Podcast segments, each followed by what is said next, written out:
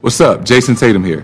Ball up wherever you are with NBA 2K Mobile. Playing game events to collect NBA legends and rising stars to assemble your dream team and settle things on the court. Download NBA 2K Mobile now on the App Store and Google Play. Hello, welcome back to a brand new episode of the Pick a Side podcast. My name is Joel Moran, and I'm here with Andrew Velez and Joe Dehls. And that's now episode 297. In this episode, we're going to be previewing the AFC West.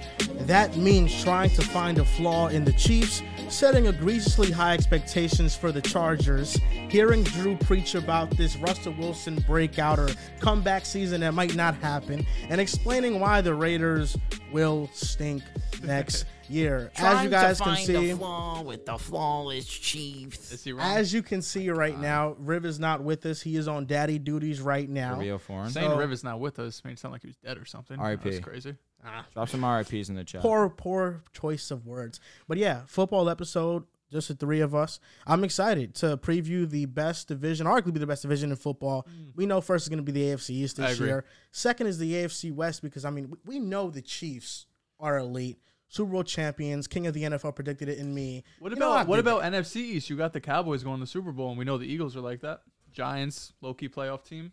Washington's Washington. AFC East is better. I think. I think it's better. But you know, you know what? That's an argument though. That's an argument. No, I would say with that's more of an argument with the AFC West. I feel like the AFC East is, is pretty comfortably the best. the best division of football. football. I agree as well. The only um, lowly team is the Patriots. Yeah, and it's still Bill Belichick. You know, But the AFC West is going to be very fun to predict because Okay. the Chiefs we know are elite. The Chargers still have a good roster on they're paper. teetering. And depending on how you feel about Russell Wilson and the Sean Payton marriage, then you might be a little bit higher on the Broncos Mm. than most, and you might buy into that Kool Aid once again this year. I wonder if you're gonna buy I in. drink that shit. Oh, you know the I'm not I buying No way. broke. I, I'm not buying it. We'll talk about the we'll Uh. talk about the Broncos. But listen, it's Friday we got the merch dropping. We got the pick a side merch dropping, It's a matter of Yes, time. sir. man. They doubted us. and I've been talking to Joey about the merch Okay. and t-shirts going to be twenty five dollars. Calm, Shorts gonna be twenty five dollars. calm. We're not sure on the prices of the hats just yet, but just know that the shirt and the shorts combo will be fifty in total if you want to buy the set. But that's what we're going with. And if you guys want to look at the picture of the outfit, That's a great price. Twenty five it's dollars on for the a t- screen. It's hard to find a T-shirt for twenty five dollars. It's hard to find shorts for especially now, twenty five dollars. No doubt. that's No a come up. And they're nice shorts. Are they the They knit are. ones, right? Yes, The shirt's Yeah, good quality fire. too. It's It is. soft, you know. Comfort like. Colors. Huh? Comfort Colors. Mm. That's the that's the brand that makes the shirt. Shout out to them. So what colors are we doing? Are we just dropping the black for now? Just dropping a black one for now. Okay. All right. You know, see how this first merch drop does. So hopefully you guys go out and support this merch drop. No doubt. because if you guys support it, then it's gonna give us more incentive to drop colors and you know just have a, a boatload now. Uh, let me ask you a question because it seems like John's having a stroke. Did we mention the AFC North in terms of being the best division? They're in that conversation. I think it might be. It's it's between the East and and the North for me. They're in that conversation. Bengals, Ravens, Super Bowl hopefuls. You got the Steelers, always respectable, and the Browns, dark horse team. If I was everything, I was gonna say goes with, right. with the East, with the West. There's two mid teams. I'm shit. You could talk about the Broncos being mid. I won't be one of those, but the Raiders will be mid this season. Who are the two mid teams in the East? the Patriot. I'm saying in Oh, both respective you, got you, got you. uh, divisions. Excuse Oh, me. I You have the Patriots and you got the. Ra- No, come on, bro. Is that does that sound like me to shit on one of my Quick jab. friends' teams for a lull, maybe. Uh, but regardless of that fact, like I just mentioned, you have the Raiders in the West, you have the Patriots in the East.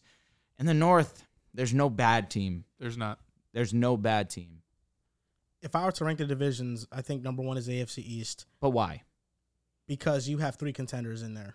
Uh, you could debate that you have three contenders in the North. There feels I like there's a see gap after two. I, I got to see it with uh Oh, With the who? Browns. With the Browns. So we got to see it with the Jets. No. I, I think the Jets are. a better team. See, like, what are we doing No, no. here? What are we doing No, here? I, I think the Jets have a more talented roster than the Browns right now. I do think so too. On paper, I, I, I feel like it's pretty close. Uh, however, I understand where you're coming from. I think I trust Rodgers a bit more than Deshaun right now. I think that that's also a fair statement. I think the because ceiling's probably different Deshaun Agree. hits. I agree. I think Deshaun's ceiling is slightly higher than Rodgers, I but I, agree. think the floor for Rodgers is definitely Agreed. way higher.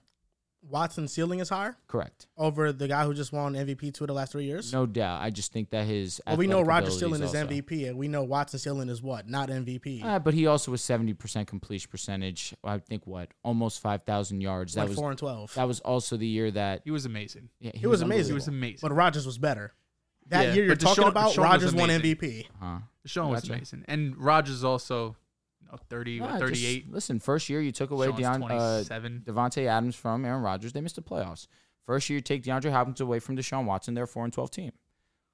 Statistically, it was drastic the difference between the two. Yeah, I understand, but Rodgers ceiling is best quarterback in the league.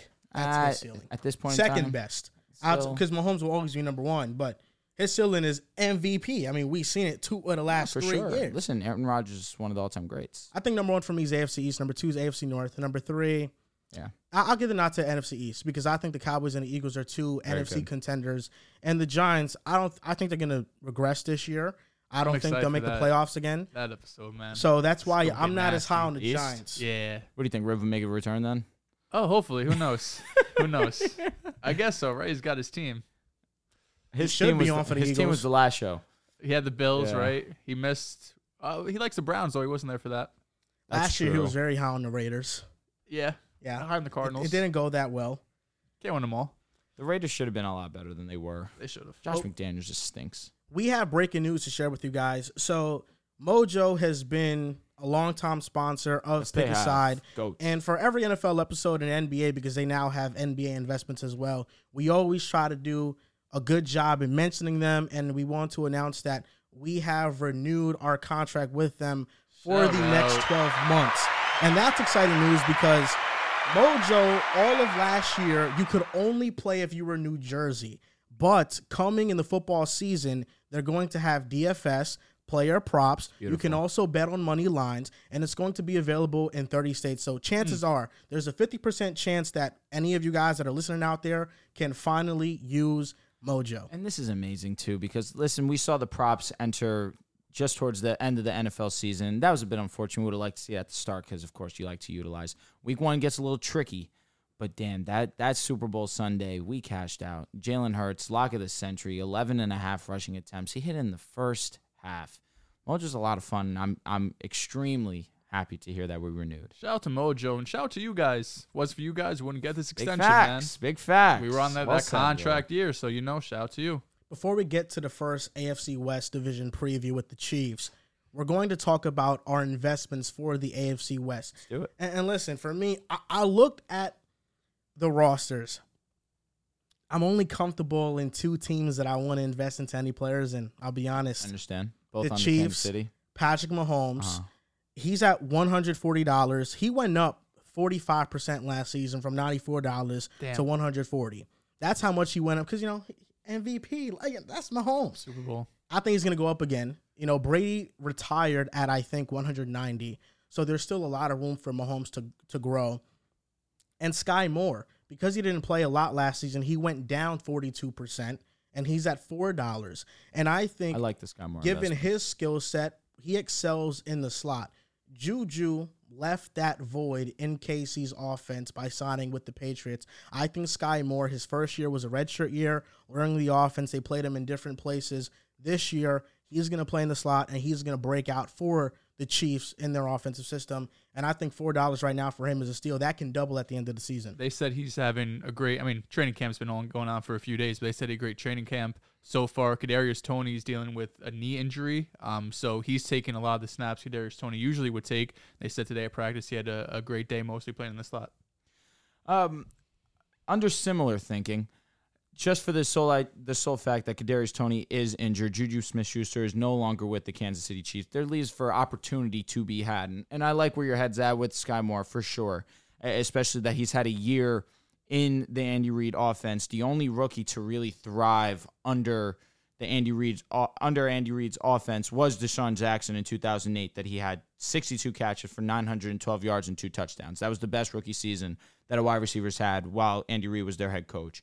And so yes, I can understand where that pr- pr- process would lead you to Skyy Moore and where immediately where I'm going. This is more to, more more so a long term investment. Investment, excuse me, I can't speak English. Uh, in Rasheed Rice, and Rasheed Rice was also selected in the second round, uh, a selection that the Kansas City Chiefs traded up to acquire him out of SMU. He had 355 yards his last year. Was a four-year college uh, college athlete. 14.1 yards per catch. This is a bigger dude, just one of those guys that will play on the outside. It will be that jump ball, deep threat receiver for Patrick Mahomes. And like I said, with opportunity to be had, Rasheed Rice is one of those guys that I'm targeting. Now, also to give you guys one on the flip side, a team that we're going to talk about a little bit later in the show, and by a little bit, I mean a lot of bit. I think it's the last topic of the show. It's going to be Jimmy G, and, and he's a player that I'm going to be shorting. And I don't want this to get misconstrued. I don't think Jimmy G by any means is bad. He's not a bad quarterback. However, he's a replaceable one.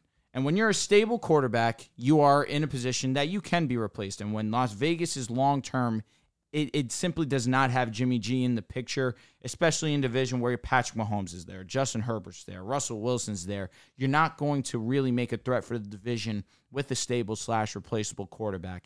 And with that being said, where his price being is at currently $38, if he is replaced at some point during this season, or let's say towards the end of the season, they decide, hey, we're going to shut him down because we, we want to be in the competition to tank for Caleb, which is a real thing. A lot of teams are going to be tanking for Caleb Williams. This is not a surprise. Vegas is one of those teams that I'm looking at. And if Jimmy G does get benched, that price will go down. I like those picks. Um, the one I'm going with, there was a lot of guys I was considering. Um, but the one I ended up landing on was Quinn Johnson with the Los Angeles Chargers. Right now, he's $8.50 between Nelson Agholor and Chosen Anderson, formerly known as Robbie Anderson. I think this is a perfect fit with, with Los Angeles and the Chargers because you have Keenan Allen, who's that possession type receiver. You have Mike Williams, who is more of a 50 50 contested ball type receiver. But Quentin Johnston, he's able to get those 50 50 balls like Mike Williams, but he's also probably the best yards after catch receiver in this class. He averaged 8.9 8.9 yards after the catch in college, which ranked 10th amongst all wide receivers, and had 18 missed tackles for, forced, which ranked 8th amongst all receivers in college football. And he also averaged 19 yards per reception. He's a big play receiver. He can make things happen after the catch. That's, you know, desperately what the Chargers needed because they have multiple guys going down to injury. And even when those guys are on the field, Quentin Johnston has a different type of skill set that those guys don't have it was hard coming up with breakout players or players that I think are going to move up in price for the AFC West because I don't trust these teams. With the Raiders, Davante Adams is already highly priced, and how much more is he going to go up with Jimmy Garoppolo under center? Jakobi Meyers is kind of a stable receiver. I don't want to gamble on that. Michael Mayer is a rookie. Mm. I'm not too fond on that. Josh Jacobs is holding out, and Jimmy Garoppolo is is a below average quarterback. Then with the Chargers, Keenan, Mike Will already kind of like at their They're peak. established. Gerald Everett is just a guy. So Quentin Johnston has some upside, and Austin Ekeler too is kind of around where he's going to be because a lot of his productions he's already had. And then I look at the other team, the Broncos. Unless I'm buying into the Jerry Jeudy breakout or a Javonte Williams breakout, I like Javonte. There, He, there's not something that attracts me with that team. Javonte managed to stay off the pup to start training camp, God and that's huge, right? Even like someone like Brees, who had an injury before Javonte, I want to say, or maybe right around the same time. Um, he started the uh, the season on the pup or on training camp. Now they could come off and on at any time, but I think a lot of people were expecting Javonte to start training camp on the pup. The fact that he Javonte wasn't got hurt first, and then he, that's facts. Yeah, uh, Brees got hurt like week seven. Javonte was us, like week correct, four week or four against the Raiders. Um, so a few weeks, but the fact that he's training, the fact that he's practicing already, he was at practice today. He's on a good track to start week one. Yeah, this was like a more one of the more freak athlete type of things, crazy comebacks from Javonte to be ready before the the season starting. Of course, to be ready the first day of training camp is insane. The only player that I looked at was Marvin Mims that was somewhat attractive. And he's another one that unfortunately hurt his hamstring today. Earlier in OTAs, could not finish OTAs because he injured his other hamstring. Who is Definitely Marvin Mims, oh, someone Oh, that yeah, I I was looking that. at. But I'll say this about Javonte. He was one of those guys that was heavily targeted in terms of the passing game. Remember prior one? to inj- oh, how could I forget? It Thir- was a 13 movie. Yeah, targets, something stupid, Yeah, something dumb. targets, something and nuts. last season was the most that Russ targeted a running back in the passing game, career high. And Javonte Williams obviously showed the skill set to be both a great rusher and a great receiving back. If he is healthy, he's around ten dollars, which especially for running backs, you you really got to break into that upper echelon to to see return on it, which is definitely possible with Javonte given his skill set. But it's one that I'm taking cautiously as of right now because it still is early in training camp. Obviously, today was the first day. We got to see how the Broncos decide to ease him in because Sean Payton already said that there's going to be days where he's a full go, there's going to be days where he's limited, there's going to be days where he's completely sitting out. So I want to see the entire process of training camp, but definitely a name I'm monitoring for the way that our offense is going to function this year. Those are our biggest Mojo investments. You can download Mojo and use code PickAsideMojo for a deposit bonus. Link is in our description down below. To start off these previews, we're going to start off with the Kansas City Chiefs, led by the greatest quarterback in NFL history, Patrick Mahomes. And the, the question with them is kind of a simple question to ask Can they repeat this season and win back to back Super Bowls? That's really the question. Like I know Drew could not wait to talk about the Kansas City Chiefs, so I want to give this time to let you go Wow, and talk about your a true favorite team. prick. You're a true prick. Um, yes, Kansas City. They're a great team. I mean, what else do you want me to say? I'm here, of course. We all understand that I'm a Broncos fan, and I was in absolute misery last uh, the entire last season, especially going into the season. Of course, they proved me to be one of the most wrong there ever was on another team. I said that this wide receiver room was a, a huge question mark, especially after Tyreek Hill was gone. Patrick Mahomes proved that he doesn't need a true star to to be on that cast. Of course, outside of Travis Kelce, one of the all time great tight ends. And when you have Andy Reid as also one of the all time great play callers that there is, it's just the ultimate trifecta. They're going to be able to get a job done. They're going to be able to win games. I believe they still finished as the number one seed. Obviously, that was huge in terms of getting some rest. They went on to win the Super Bowl. The rest is history, yada, yada, yada. But of course, somehow, some way, after winning the, the Super Bowl, they find a way to get better. And so, what's really unfortunate for me is here, Kansas City has one of the best offensive lines in the game. Kansas City has the best tight end in the game by far. Kansas City has the best quarterback in the game by far. Um, at the running back position, it really does not matter. They ran a, a combination of Isaiah, Isaiah Pacheco and, of course, Jerick McKinnon, who was great in the passing game, especially for the last back half of the season and into the to the playoffs. But that was more so Isaiah Pacheco's bread and butter. Also, he was dominant, especially in the run game. But the wide receiver, right? You're asking me to pick a flaw in this offense. Yeah, I guess I can point to the wide receiver, but with Patrick Mahomes, it does not matter. You- You're going to have MVS, who is going to be a repeat offender in this offense. Yes, Skyy Moore, we already talked about our investments. Skyy Moore is definitely a name to look out for. Rasheed Rice is definitely someone to look out for.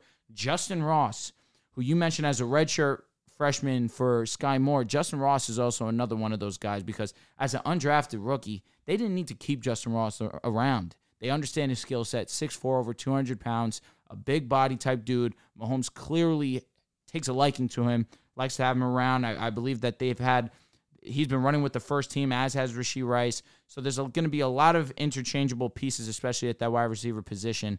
I, I mean, I, I if you want me to nitpick, sure, wide receivers, but so long as Patrick Mahomes is the quarterback, it's really not going to matter. And then on the defensive side of the ball, secondary wise, you have Trent McDuffie going into year two. He was very, very good in year one. They go and they add, if I mispronounce his name, I apologize. Charge Omenu from the edge. That I Omenihu. Thank you. They added Drue Tranquill, linebacker as well. I mean, this team, as long as Mahomes is the quarterback, as long as Andy Reid is the offensive play caller, you can just already cash in 13 games that they're going to win automatically. So, yeah, I, I'm glad that you let me go first, so I don't have to talk about them anymore. And I don't want to skip over Justin Ross because he's someone like you mentioned went undrafted, but he was a highly touted For sure. NFL prospect before he's had some really bad like neck injuries. Um, freshman year at Clemson, he averaged 22 yards per reception, 1,000 yards on 46 catches, followed up by 806 yards on 66 receptions. His junior year, he had his injury, um, and he really didn't he didn't play at all at 2020. He played some in 2021.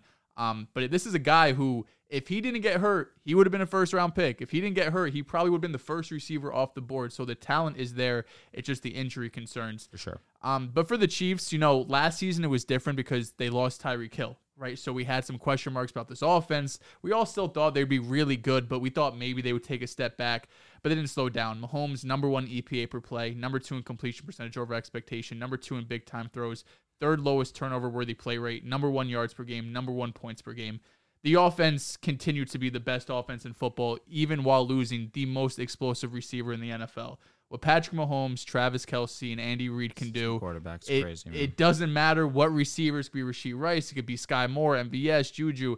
I think for the remainder of of Mahomes' career, I should say with Travis Kelce, I don't know if they're ever going to get a true number one receiver, but I also don't think they ever need a true number one receiver. That's how dominant they are. They found Pacheco in round seven, who ended up having, um, you know, a nice season towards the end of the year. You have Jerick McKinnon, who's catching passes out of the backfield. You still have Clyde there, who had a bit of a role last season. Um, but they're constantly just going to bring guys in and out. And as long as Kelce's there as their number one, they're going to figure out ways to be a top offense. This guy's grinning his ass off like he's been a Chiefs fan his whole life. Shit is gross. Um, and defensively, they have a lot of young players. You know, they're basically the opposite of the Steelers. The Steelers have the number one paid defense and the last paid offense. The Chiefs have, I don't know if they're number one, but they're up there in terms of offense, and they're last in defense because you have Nick Bolton on his rookie contract going to year three, L'Jarius Sneed going to year four, McDuffie year two, Karlaftis year two. Um, Jaylen Watson, DB, who struggled a bit of his rookie year, but going into year two. And then you have the couple veterans in Chris Jones and Justin Reid, who both had great years. Chris Jones, obviously, being one of, if not the best interior defensive linemen. And uh, Justin Reid had a bit of bounce back year from his last year in Houston. So on top of that, they have arguably the best coaching staff in the league with Andy Reid on offense, Spags on defense. Matt Nagy. There, there's not much to say about this team. Did, did you see that clip on quarterback where he's sitting next to Matt Nagy? It was third and 14 with against the Bengals. Said, "Oh, you got to run it here," and they throw it, pick up a first down, and win the game. Um, yeah, I don't know what Matt Nagy's really doing, but not much to say about this Chiefs team. Um, not going to spoil anything, but they're going to win the division. Can, can you believe that Patrick Mahomes and the Chiefs? Well, the Chiefs, I would say. Can you believe that they've won a division eight years in a row? It's crazy. Time flies. Three with Alex Smith, and then the next five with Patrick Mahomes. Patrick Mahomes, this is this is absurd. Out of 80 games he started, he's only lost two games by more than one score. In five years as a starter, two Super Bowl wins, two Super Bowl MVPs, two NFL MVPs, five AFC Championship games. He, he's a lock to go to the AFC Championship every single year. He's basically like five division titles, five 12 win seasons. So what you said, you can lock it in. They win 13. Yeah, you can lock it in. They're winning 12 plus every single season with Mahomes under the helm and five Pro Bowls. You know, I was grinning, Dales, because I just got flashbacks. Last year in the offseason, there was some disrespect. I'm going to give you some slack. But from this guy, oh, Mahomes has to prove himself. He did. no, he did not. He, he Prove has to prove himself. This Without was the year the he Broncos do going to win the division. You know, whatever. I Can't understand you're a fan. to, to leave, and I will say the same exact thing. Drew Drew was. Drew right here was reluctantly putting respect on Mahomes. I need Reed last to year. too. Show me that he's not a system QB. Go go listen to this guy last year and also oh the disrespect was off the charts. Then in the Super Bowl, when I told y'all they got the best coach, they got the best quarterback, they got the best tight end. you Oh, guys wow, told surprise, me surprise. those are those The are three are those are three players. Those are three players. So y'all slept, man. Y'all slept. And then we're looking at this team now. They're in a totally different position than than they're coming into now versus last year. Last year, they were plus one thousand to win the Super Bowl. That's how much they were getting slept on. And Mahomes answered every single question despite losing Tyreek Hill. They, you know, te- teams played too high on them. And last year, Mahomes, two years ago, I should say two seasons ago, he struggled. Last season, he was the best quarterback against it. But there are some question marks with the Chiefs, and there's some legitimate question marks with the Chiefs. The biggest one is Chris Jones. He has not reported to camp yet. He played at a defensive player of the year level last season, and this guy changes their defense from being bottom 20 to being a, a top 15 top 10 group in the NFL. He's one of the best defensive tackles in the NFL. I think he's top 2. The only person you could put over him is Aaron Donald and I think Aaron Donald more so is is living off the reputation of being the best. I think Chris Jones last year played at the best level of any defensive tackle in the NFL. one season automatically when you're probably, arguably, the greatest defensive player of all time. No, I know Aaron Donald was one of the best defensive players of all time, but I think Chris Jones last year had a better individual season than him. Sure, he missed what seven games? I would assume so. No, I'm just saying when they were on the field, Chris Jones highest pass rush win rate of any great. He was player, amazing. and he was getting double team more than any player either. amazing. And their secondary, you mentioned it. You know, Trent McDuffie, I think is amazing. He was somebody that out of the draft I was very oh, high High on, on. yep. Jaylen Watson, as a seventh round rookie, was impressive. He's an average corner, but for a seventh rounder to play at that level, you find that impressive. And L'Jarius Sneed, people don't talk about him enough. I know when it comes to the Chiefs, we look at Reid, we look at Kelce and Mahomes, but L'Jarius Sneed is one of the best slot corners in the NFL. And he's somebody that was a big reason why the secondary had success. But this secondary is reliant on the front seven getting pressure. And when the front seven doesn't get pressure, their secondary is leaky. Another question mark I have is Harrison Butker. Last year, he hit 78% of his field goals, which was a career low. And in some games, that cost them versus the Colts in the regular regular season. Uh, that cost that them. The Matt Ryan masterclass at Alec Pierce. I was, I, I was, was, in hell. I, I was dancing. But Harrison Butker is somebody that I think he should bounce back. He's been a great kicker for some years now, but that's a question mark. I mentioned earlier, I think I think Skyy Moore will replace Juju just fine. And I'm interested to see if this team has moved on from Clyde Edwards-Helaire because Jerick McKinnon last year was a third down running back because he's one of the best running backs at pass pro and he just played better than uh, Clyde Edwards-Helaire. So those are the big storylines that I'm looking to see. I know some people will say the Chiefs got weaker at tackle because Orlando Brown and Andrew Wylie left. Yep. Jawaan Taylor at right tackle, Donovan Smith at left tackle. You know, Jawaan Taylor is a good right tackle. Donovan Smith last year was leaky on the left mm-hmm. side for Tom Brady, but Andrew Brown and Andrew Orlando Brown and Andrew Wylie last year finished first and second in pressures allowed by tackles last season. So last year, Mahomes wasn't playing with very good tackle play. It's just the interior of the offensive line is one of the best trios, if not the best trio in the league. For sure. But I find it hard to believe this year that Mahomes would be tested more than he was last year. Last year, Mahomes faced nine top 15 defenses, the most he's ever faced in his career, and he passed all those tests with flying colors with no true wide receiver number one. And this is a good sign for the defense in the future. They were 22nd in EPA per dropback, but when L'Jarius Sneed, Trent McDuffie, and Jaylen Watson were all on the field, they were first in EPA per drop back on 168 snaps, which is a pretty good sample size. So when these three are healthy, that defense can take it to another level. And I think if the Chiefs want to be a dynasty and want to win back to back, it's going to be on the defense to now ascend to a better level. We know Mahomes can win with an average defense. But if this defense can ever become great and they have some young pieces, I mean, we're, we're talking about a legitimate Patriots, 49ers, Cowboys like dynasty with, with the Chiefs. Yeah, I mean they're a dynasty without having that top of the line defense. Honestly, they don't need it. Like they really don't. As long as they're gonna have Patrick Mahomes and those boys on offense, the defense just has to be respectable. They have to step up in on third down in the red zone in the playoffs, well, they hold uh, the Chief, the Bengals to seven, 17 points, 20 points, have. right? It was a you know relatively low scoring game, definitely for the Bengals. So as long as they're showing up in those moments where you're not expecting them to be elite week in and week out, but if they're doing the small things right in those you know crucial spots, the offense is going to do enough to score. Mahomes has been pretty damn good over these last couple of seasons. So, uh, what else is there really to say other than MVP, Super Bowl, Super Bowl MVP? The Chiefs are going to be good. How about yeah. we just talk about the Chargers? Here we go. Team but, that we actually beat. Nick Bolton. Nick Bolton. Yep, had a great I, year. I love him. Love just to just to shed some. I've been loved him. What are you talking why, about? Why can't loved. he love Nick Bolton? Uh, just Chargers, you know, Chiefs fan players. He suddenly oh. loves. Oh, yeah. No, he, he's he's been talking about. Nick I've been talking about Nick Bolton for a while. I know, sure. You know that. Anyone I, on the I'll, Chiefs I'll allegedly. Bolton, yeah. It's all right. But yeah, but I think outside of the big three, of course, with the Chiefs, just some players I'm really looking forward to and looking forward to their growth. mm Sneed, I think, can even get better. Trent McDuffie is an obvious one. Justin Reid last year, we don't talk about him enough. He replaced Tyrann Mathieu. We didn't even notice Tyrann Mathieu left the Chiefs. Nick Bolton, George Karlaftis was first amongst rookies in pressure rate. He was second behind sacks to Aidan Hutchinson, but Aidan Hutchinson, a, a lot of his snacks were, were, free sacks.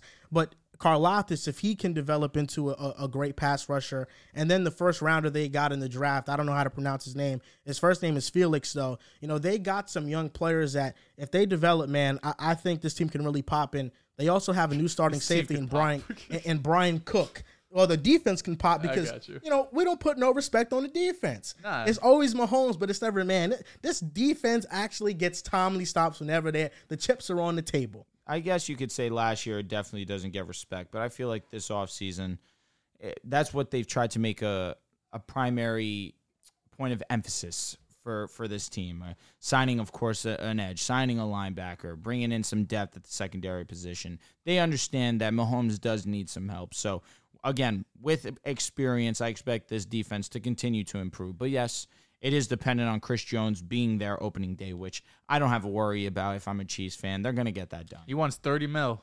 Hey, 30 mil a season. You give it to him. That would be You right give it to behind him. uh, if Aaron they didn't give it to Tyreek Hill, part of me feels some some reservation. Part of me has reservation. I have to give it to Chris Jones. But well, I also have money allocated to a lot of it to essentially Tyreek. oh, Excuse me, to Patrick Mahomes and Travis Kelce. I also think not that Tyreek's replaceable, but since you have Mahomes, he could cover a lot of things. They don't have those pieces on defense to cover Chris Jones. That's true. I, that's gonna that's that's gonna be the biggest storyline for the Chiefs coming into the year because if he's not there, that's a big Well, loss. he'll show up at some point. He's Yeah. not going to sit out the year, you know. But if there's one team in the AFC that you think poses the biggest challenge to the Chiefs, what team do you think that is? still the Bengals. in the AFC, Still the Bengals. In the AFC. Burrow three and one against Mahomes, won three in a row. The first quarterback, the only quarterback to do that. You got teams like the Bills are gonna be in that conversation. Miami with their potent offense, the Jets at both sides of the ball. But right now, it's hard for me to look at a different team. The Bengals just give them hell every single game they play. Uh, Ravens. I'll throw that one as an honorable mention for sure. And we have to see how the season starts and, of course, how the defense comes out. But I'm going to throw the Dolphins in that conversation, too, in terms of high powered offenses. Dolphins are, are going to be in that top five, top three conversation for sure, with just how explosive they are. Understanding that year two now in the system, two is only going to play better. God willing, of course, health is 100%. But of course, the defense is supposed to take a massive leap with Vic Fangio now coming aboard, with the additions that they did make long. Of course, Jalen Ramsey now being added to to the mix. You expect that defensive unit to be a lot more sound than it was last year, where they're not just letting up points just at will. So yeah, for sure, I'll throw the Dolphins in that conversation. But really, it seems as if the Chiefs should be the favorite. I think the Bengals are are the best answer just because of Lou Anarumo's defensive game plan against Mahomes in previous games. Understandable. And we know that the Bengals offensively can put up some points, but why I am a little bit more reserved about the Bengals is because their offensive line cannot stop the Chiefs' defensive line, and I think that's always going to be an issue for them coming into playoff games. Will be for a lot of opponents they play. I think the two teams that pose the biggest threat, I mean, one of them call me a fan, but I think it's the Jets. Just because of how great our defense is and how great our secondary is, I think we pose one of the biggest threats. I'm going to put the Jets second to the Buffalo Bills. I still have a lot of respect for the Bills and what Josh Allen can do. Josh Allen, his floor is a great quarterback, but when he's at his best and playing it and really playing, he's just in a zone he's the closest thing to Mahomes we have in the NFL from a ceiling standpoint, and he's the only one that could go toe to toe with him, just going back and forth that we've seen. So for me, I'm gonna have the Bills number one. I can understand respecting the Bills there, but just uh, just how disappointing they were against the Bengals at home for them to essentially be a no-show offensively and defensively, allowing Joe Burrow to do essentially whatever he wanted as well. That's why I leave. I'm left with a sour taste in my mouth when I think about the Buffalo Bills. So uh, I hear your points. Uh, History has shown us the Bills have been a great regular season team. Come playoff time, of course, one of the best games that we've ever seen as fans of the sport. That Bills versus Chiefs game, but you got to at least make it there. Back to back years of being out in the second round and losing to the team that you weren't even supposed to worry about. Allegedly, you were supposed to. Not that the Bengals are slouches, of course. That team just went to the to the AFC back to back AFC Home Championship game, though. Super Bowl. You have home field advantage. You're supposed to have one of the best defenses in the game, one of the best offenses in the game as well. For you to be so underwhelming against the Bengals, I feel like I have to give that edge to Cincinnati. Things just would have been so different if they just could get one stop against Mahomes and Chiefs because it feels like I want to come up here and say like the Bills just never seem focused in those big moments, right? They're always just a little bit off. But you think they're 13 seconds away from going to the AFC Championship and against the, the Bengals last year, of course. But if they would have beat the Chiefs in that fashion and then had a letdown this year, we probably would have looked at it and said, oh, it was an off year. You know, they didn't come up. They had the Damar Hamlin situation. Like, there's a lot going on, right? But since it happened back to back years of heartbreaking loss and then blowout, we're kind of all looking at the Bills in a different light. it's difficult to rely on a rookie, but Dalton Kincaid, I think, is X an X factor. factor for the Bills offense. If he can produce at a high level as a rookie, it now opens up the Bills offense that much more. And I think, you know, Khalil Shakir, there's been reports of him maybe earning a spot in the slot. I think that Dalton Kincaid might be that receiver in the slot because of those mismatch opportunities. And now you're going to have Knox, Kincaid, Davis, and Diggs all on the, all on the field at the same time. So if Kincaid can get good production, then the Bills' offense can be even better, and that's the missing piece they've needed. With the Bengals, when Joe Burrow faced Mahomes, I didn't look at those games and was like Joe Burrow matched Mahomes in those games. I looked at I looked at those games and said the defense and their scheme held the Chiefs' offense. When I've seen Josh Allen match up against Mahomes, it's it's literally been oh yeah, it's who played better. It can go either way because these two were putting on a light show, and that's where I look at Josh Allen and just think, despite the Bills' deficiencies, he'll be able to carry an offense. And while we're talking about the Bills, I want to talk about Stefon Diggs real quick because he had a press conference today. I believe that he he stood there and talked for 20 minutes, answered a ton of questions, but I was left admiring Stefon Diggs even more than I already do for the sole fact that he just has so much self-awareness and he just just the way that he carries himself and and the way that he was handling these questions, understanding that some of the questions he was receiving were trying to almost Catch him. a little defamation really trying to mm. say hey you know your reputation of what happened in minnesota are you trying are you a me guy? And really he came out and said listen you guys really are, are trying to come up with a narrative that i haven't even spoken on. And so to, you know if all you're trying to do is stir up controversy between me the team the coach josh allen of course uh, here he put a bunch of that to bed. Mm-hmm. And it leaves now a little bit more confidence if you're a bills fan understanding that my quarterback and my number one wide receiver, one of the best wide receivers in the National Football League, are on the same page as well with Sean McDermott too. All is well. Again, I just needed to to give a little bit of praise to Stefon for just handling things as as well as you can and being one of the true professionals in national football. He said him and Josh Allen are brothers. He said he wants to be a Bill for life. He was talking about Gabe Davis. He said, I think Gabe Davis due for a breakout year. If I wasn't here, this would be Gabe Davis's team. He'd be the wide receiver one. Um, Drew knows this, but I traded for Stefon Diggs in my dynasty league last uh, last night. Let me know what you think. I gave up uh, Treylon Burks, Jordan Addison, D'Andre Swift, two second round picks. you stole Stefon Diggs. Take that. With Treylon Burks, I'm not confident in the breakout. that trade Sorry, fucking Dehls. stinks, bro. I'll be honest, it, it took a lot of me to click accept. yeah, I De- already, you're D'Andre so Swift. weird. I mean, come on. Rashaad Penny taking first team snaps. He if he's healthy. Now we know Rashaad Penny when he's healthy Rashaad can do some nice. He'll be healthy for Jordan Addison at least six games. I think Jordan Addison has a chance to be one of the better wide receiver twos I in the think so, NFL. but I mean, come on, you're getting Stefon Diggs. Like that's a yeah. That who accepted that Alvaro. or who sent that? Did he send that to you? Yes. Originally, he sent that with a first as well, but I got him to get off the first. Is he tanking? No, he he has a weird team. Like he has CMC Chubb. Uh, he had Diggs Cooper. He had a really good team, and then he traded Diggs, and now it's like his team's still good, but he needs a receiver. The good thing is that I have his first round pick this year, so I'm hoping and praying on his downfall. That's nuts. That that should have been a veto. I'll be honest. You don't veto in this, league, yeah. unfortunately. I mean, Max I Au- think it's good. You know, if the user wants to make the trade, I agree. Max offered him right. something. Max offered him uh, Elijah Moore, AJ Dillon, uh, Michael Thomas, and a 2026 first. Trade that's stinks. that's a better uh, deal, I think.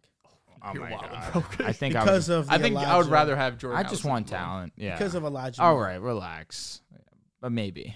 That's what I'm saying. Is Elijah Moore not the most attractive piece in that deal? Jordan Addison's more Jordan, attractive. Jordan Addison You think he is? and Treylon. yeah, yeah. I would And- rather both of them I over would, all. yeah. Michael Thomas, if he's healthy, he's a, he's very good. But you can't really bank. on Elijah that. Moore is getting a lot of hype out of Browns Elijah camp. Moore is better than than Treylon Burks, Um, like by no a significant amount. significant amount. What are Christ, you, sound doing like me right now? what do you mean? What am I doing? It's facts. Who has How? more yards this year?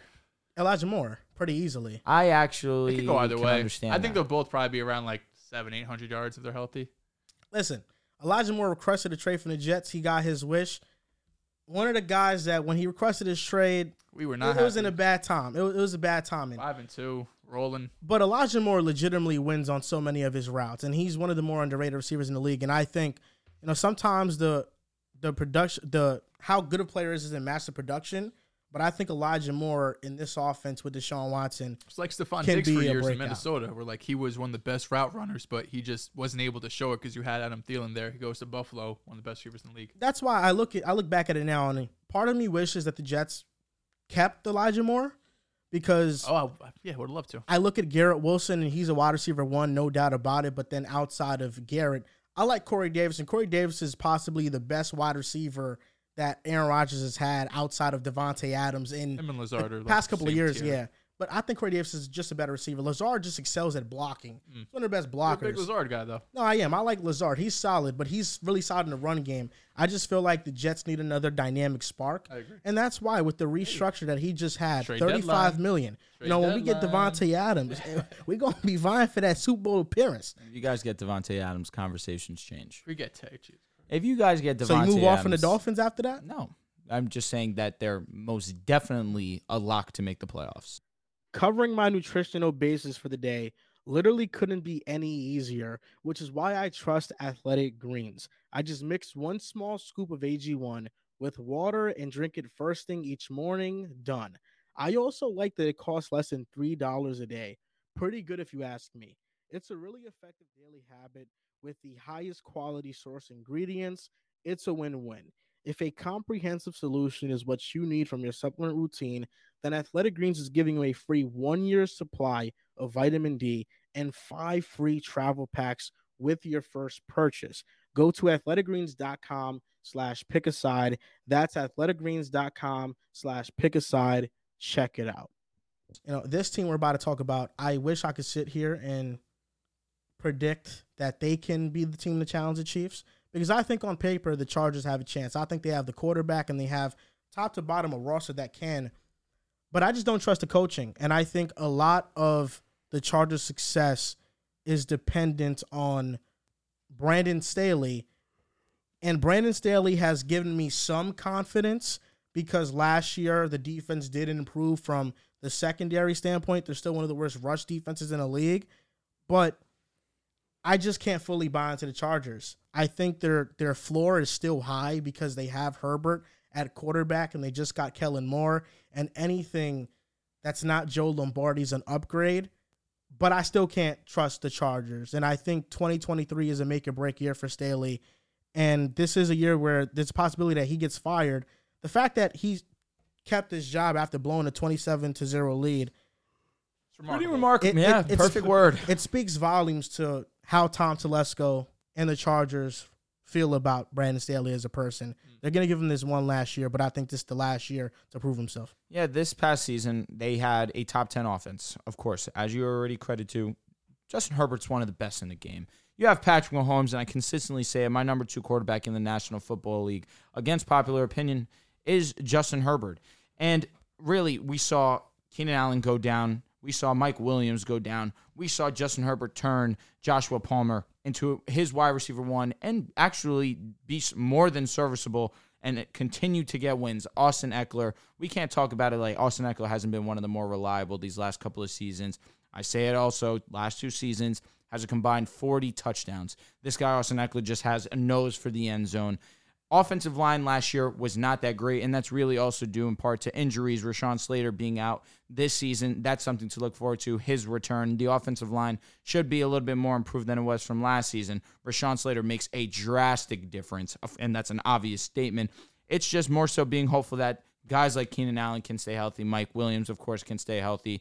Now you add Quinn Johnston to that mix, also allows a little bit more depth maybe a little bit more wiggle room. God forbid one of these two do go down. You do have a safety blanket. Joshua Palmer, like I already just alluded to, that's another great option to have as a backup option.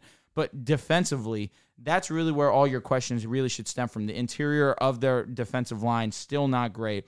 Se- secondary wise, so long as Derwin James, di- it's just night and day. This the difference between the Chargers defense when Derwin James is on the field as opposed to not. Derwin James, when healthy, in my opinion, is the best safety in football. And I say that as being a Broncos fan. I love and adore Justin Simmons. It's just understanding just how versatile this guy, Derwin James, is. But J.C. Jackson did miss a good portion of last season. In his games that he did play, he was not that great. But of course, anytime you get someone of his talent, regardless of what your opinion is, you're adding just more talent. Of course, you just hope that he is 100% on return. But really, why I do worry about this team is the rush defense. You didn't do anything to improve it. And I think what back to back years they've been a bottom five rush rush defensive team. Secondary wise, they can improve, but last year they were still a bottom 12 defense overall. And it's going to be a lot on Brand Staley to improve that side of the ball because it, your his job is on the line. You- If that's the question, 100%. This is a prove it year. You need to win a playoff game, especially when your quarterback is as great as Justin Herbert is. He had a 27-0 lead. Yeah, we could put some blame on the offense not being able to completely put it away, but to blow a 27-point lead, you got to look at the defense and say what's going on here. For sure. Sorry. Four, four uh, interceptions in the first half. They did a great job for They sure, did. but second half, it's a tale of two halves, and they could not stop a nose. No, I was I was shocked when Brandon Staley kept his job. I thought after he, you know, had that insane meltdown, I thought Sean Payton was going to be the guy they went out and hired, right? You have Justin Herbert there. You have an offense really waiting to explode, and for years Joe Lombardi's just been holding back this offense. So I thought they were going to let go of Staley. Obviously, they brought him back and listen, last year I know it's a disappointment, right? You have the huge lead in the playoffs. Um, you were a team that a lot of people were kind of had as a dark horse, right? Possible Super Bowl if things go right. But unfortunately, a lot of their team dealt with injuries, and it feels like that's always the case with the Chargers. But you had Justin Herbert dealing with the ribs, Keenan with the hamstring, Bosa missed 10 plus weeks, Rashawn Slater missed the year, Mike Williams missed five weeks, JC Jackson, like you mentioned, missed more than half the year. Derwin, Derwin James had injuries too. So even with all of those injuries, the fact that they won 10 games, second in the division, you have to take a, a bit of a victory lap for that, right? You're hoping that this upcoming season you stay healthier. You hope that your franchise quarterback's able to stay upright. Your left tackle is one of the best in the game, is able to stay upright, and your best defensive players can stay healthy. Now, Sure. obviously, you could look at all the teams around the league. The Broncos dealt with a ton of injuries too, um, but it does feel like this team is talented enough to make a push for the AFC Championship game. I don't know if I go as far to say that they'll be able to go to the Super Bowl, get past the teams like the Chiefs, the Bengals, the Bills, but I think the minimum for this team, their expectations should be at least a playoff win, right? You have Justin Herbert, you're one of the best quarterbacks in the league, and I'm very high on Kellen Moore. I think outside of Sean Payton going to Denver, this is going to be the biggest coaching upgrade across the NFL because, listen, Joe Lombardi, what he did with Justin Herbert these last few years, he, he should be incarcerated for. I mean, the fact that Justin Herbert is one of the best arms in the NFL, one of the best arms we've ever seen. That's not an exaggeration. His arm is right up there with the Mahomes, is right up there with the Josh Allens. He just doesn't get to show it off as much. These last two years, this past season, he was 31st in air yards per attempt at 6.4. The only players below him were Daniel Jones at 6.4 and Matt Ryan. These guys, these are two guys that did not throw the ball down the field at all. The only two thing years, to, to defend Yep. Lombardi and Herbert at the same time is injuries. personnel. I agree, but you still have NFL receivers that listen, 31st in the league. There's not 30 teams above him that you know what I mean. No matter here. what the You're right. personnel is. The two years prior, Herbert ranked 18th and 25 in air yards. On the other hand, Kellen Moore with Dak, top 10 in air yards per attempt at 8.4 in 2023. Um, he was around top 15 2022. 2019 was his highest at 9.3 air yards per attempt. I'm really high on Kellen Moore unlocking this offense, not only because you have Keenan Allen and Mike Williams who could do some things over the middle of the field for Keenan, Moore possession, and Mike Williams on the outside, but like I mentioned in the Mojo segment, I think Quentin Johnston is someone that could kind of take this offense over the top. They've desperately needed somebody that can make something happen after the catch. Keenan Allen, he's still great, but he's a possession receiver. You're not expecting him to go out there, catch the ball, make two or three guys miss, and get those chunk plays. He could do it, but he's doing that based off his route running basically alone, right? He's not a burner. He's not that type of guy. And Mike Williams, on the other hand, he is more of a burner in a sense that he's getting vertical. He's the one winning those contested catches. But after the catch, he's not a guy you're expecting to really do much with the ball in his hands. Quentin Johnston is someone that could win down the field, win those contested catches, but also do something with the ball in his hands. That's something they've desperately been missing in this offense. And the fact that Herbert's going to have someone like this, this skill set, when he's rolling out of the pocket, when he's able to make guys miss and you know have those scramble drills, I think Quentin Johnston's someone who's going to benefit greatly from it. Um, so I'm really high on the Kellen Moore um, upgrade over Joe Lombardi. I think he's going to come in and the Chargers' offense is going to look a lot different than it has in the past. And just talk about the defense quickly. We know the talent's there, right? On the edge, you have Khalil Mack and, and Bosa. That's one of the best, if not one of the, be- the best duo in the league. The interior is a bit weak. They still had a terrible rushing defense in the league last year, but they did bring in Eric Kendricks at linebacker. His MO is to stop the run. He's not as much of a coverage guy, more so of a uh, run stopper. And of course, you have Derwin, uh, Derwin James there. And lastly, at corner, Michael Davis very quietly had a great season, ranked 23rd in coverage per PFF. He's a big corner, 6'2, 200 pounds, plays a lot of press. So if you have him And if you could get J.C. Jackson to be back at that level he was in New England the year prior, your secondary is shaping up really nice. You just gotta hope that defense goes from bottom of the barrel in terms of rush uh, rush defense to Correct. hopefully middle of the pack. Then you could look at a defense could be top ten in the league. And the J.C. Jackson one, him being bad last year was the biggest surprise of the season for me because how Brandon Staley likes to play his corners, he likes to play his corners on an island, playing one on one, and that's what J.C. Jackson did in New England. But for some reason, it was a disaster with the Chargers. The run defense will always be a bit leaky because Brandon Staley's philosophy is that I'd rather a five, six yard run game than a 10 yard completion. So he doesn't pack the box. He Their boxes are very light in, in the front. The biggest thing with them, man, on defense is just the injuries. Joey Bosa last year played five games. Yep. J.C. Jackson played five games. Austin Johnson, who was a defensive tackle they signed to pair up with Sebastian Joseph Day, played eight games. He missed half the season. And then on offense, they lost Rashawn Slater after three games. The injury bug has hit the Chargers. That's not even mentioning Mike Williams and Keenan Allen Sure. missing a combined 11 games. They were only on the field for a combined 22.6% of the team's dropbacks together.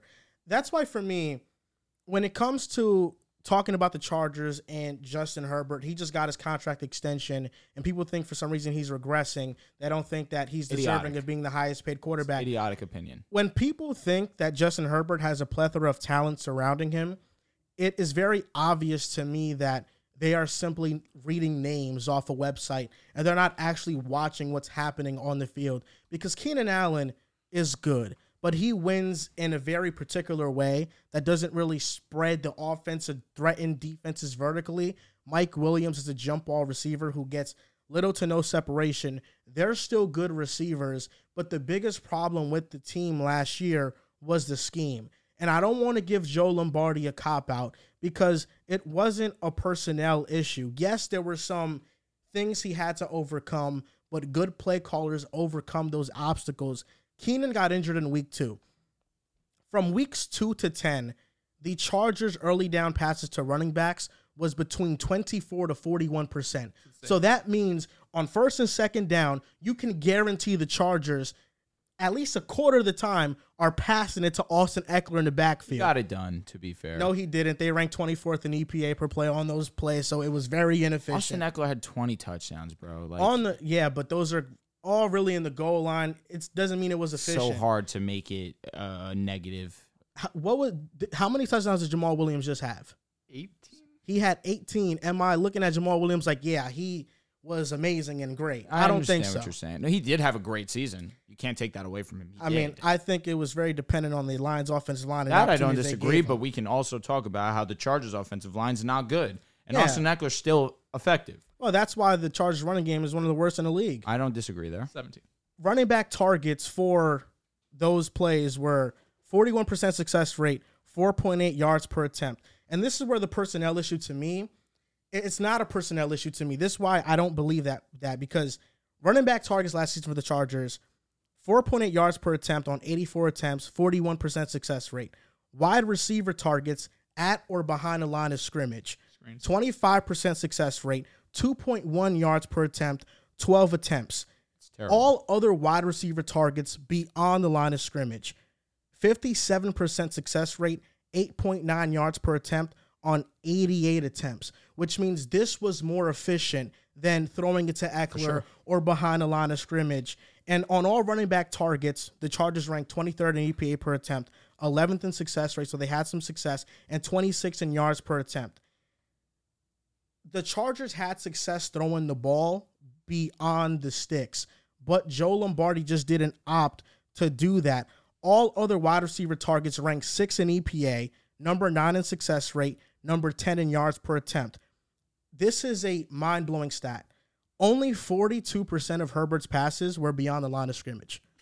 That means That's hilarious, actually. more than half of Herbert's passes were dump offs and screens.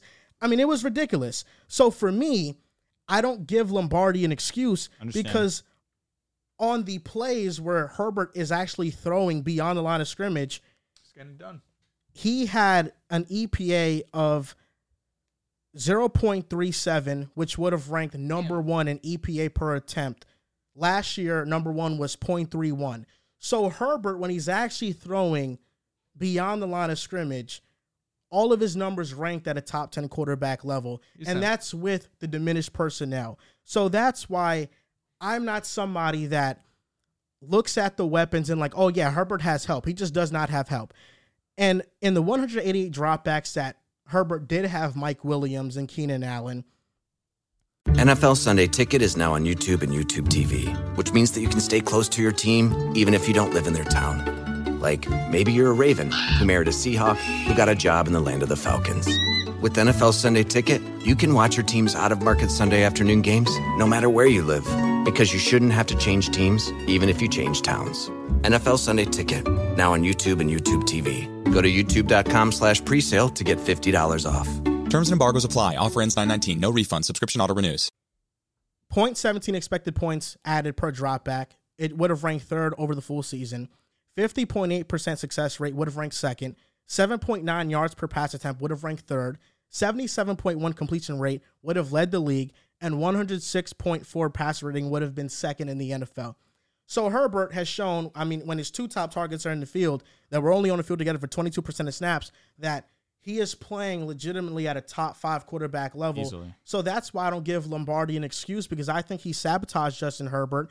And Kellen Moore, I'm optimistic about it because Dak Prescott last year was a very aggressive quarterback. He throws the ball down the field. So I'm excited to see it.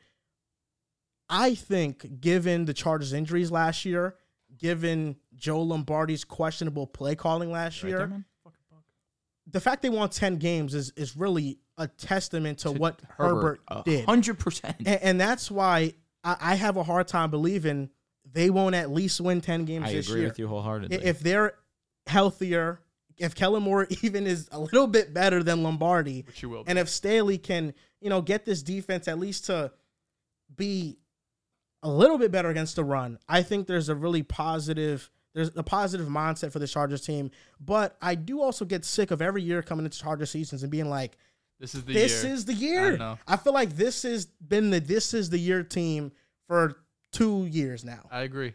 Last year and this year, or I think last year and this year, yeah. okay. When they got Brandon Staley. Yeah, last year had yeah. them. I had them high. No, Yeah. last year, understandably so, you should have had them high on paper, like we do every preseason. It's an understandable mishap. I You win the look at the roster and you understand that they were No. great. They were great. It's a matter of injuries destroyed this team very early on in the season, and it was a matter of Herbert playing hero ball while the defense continued to be lackluster. It wasn't great. Justin Herbert is out of this world good. I know you had a tweet that uh, went a little bit crazy. You got Dolphins Twitter on you. You got Ravens But Twitter I, on I you. like but what did you say that was wrong? Nothing. It's the offensive situation, people were like, "Oh, you know, Exactly. Tua had Jakeem Grant and Matt." Oh, but here's the thing: we can acknowledge a lot of things individually. Did Tua have help? No. Did Lamar Jackson have help?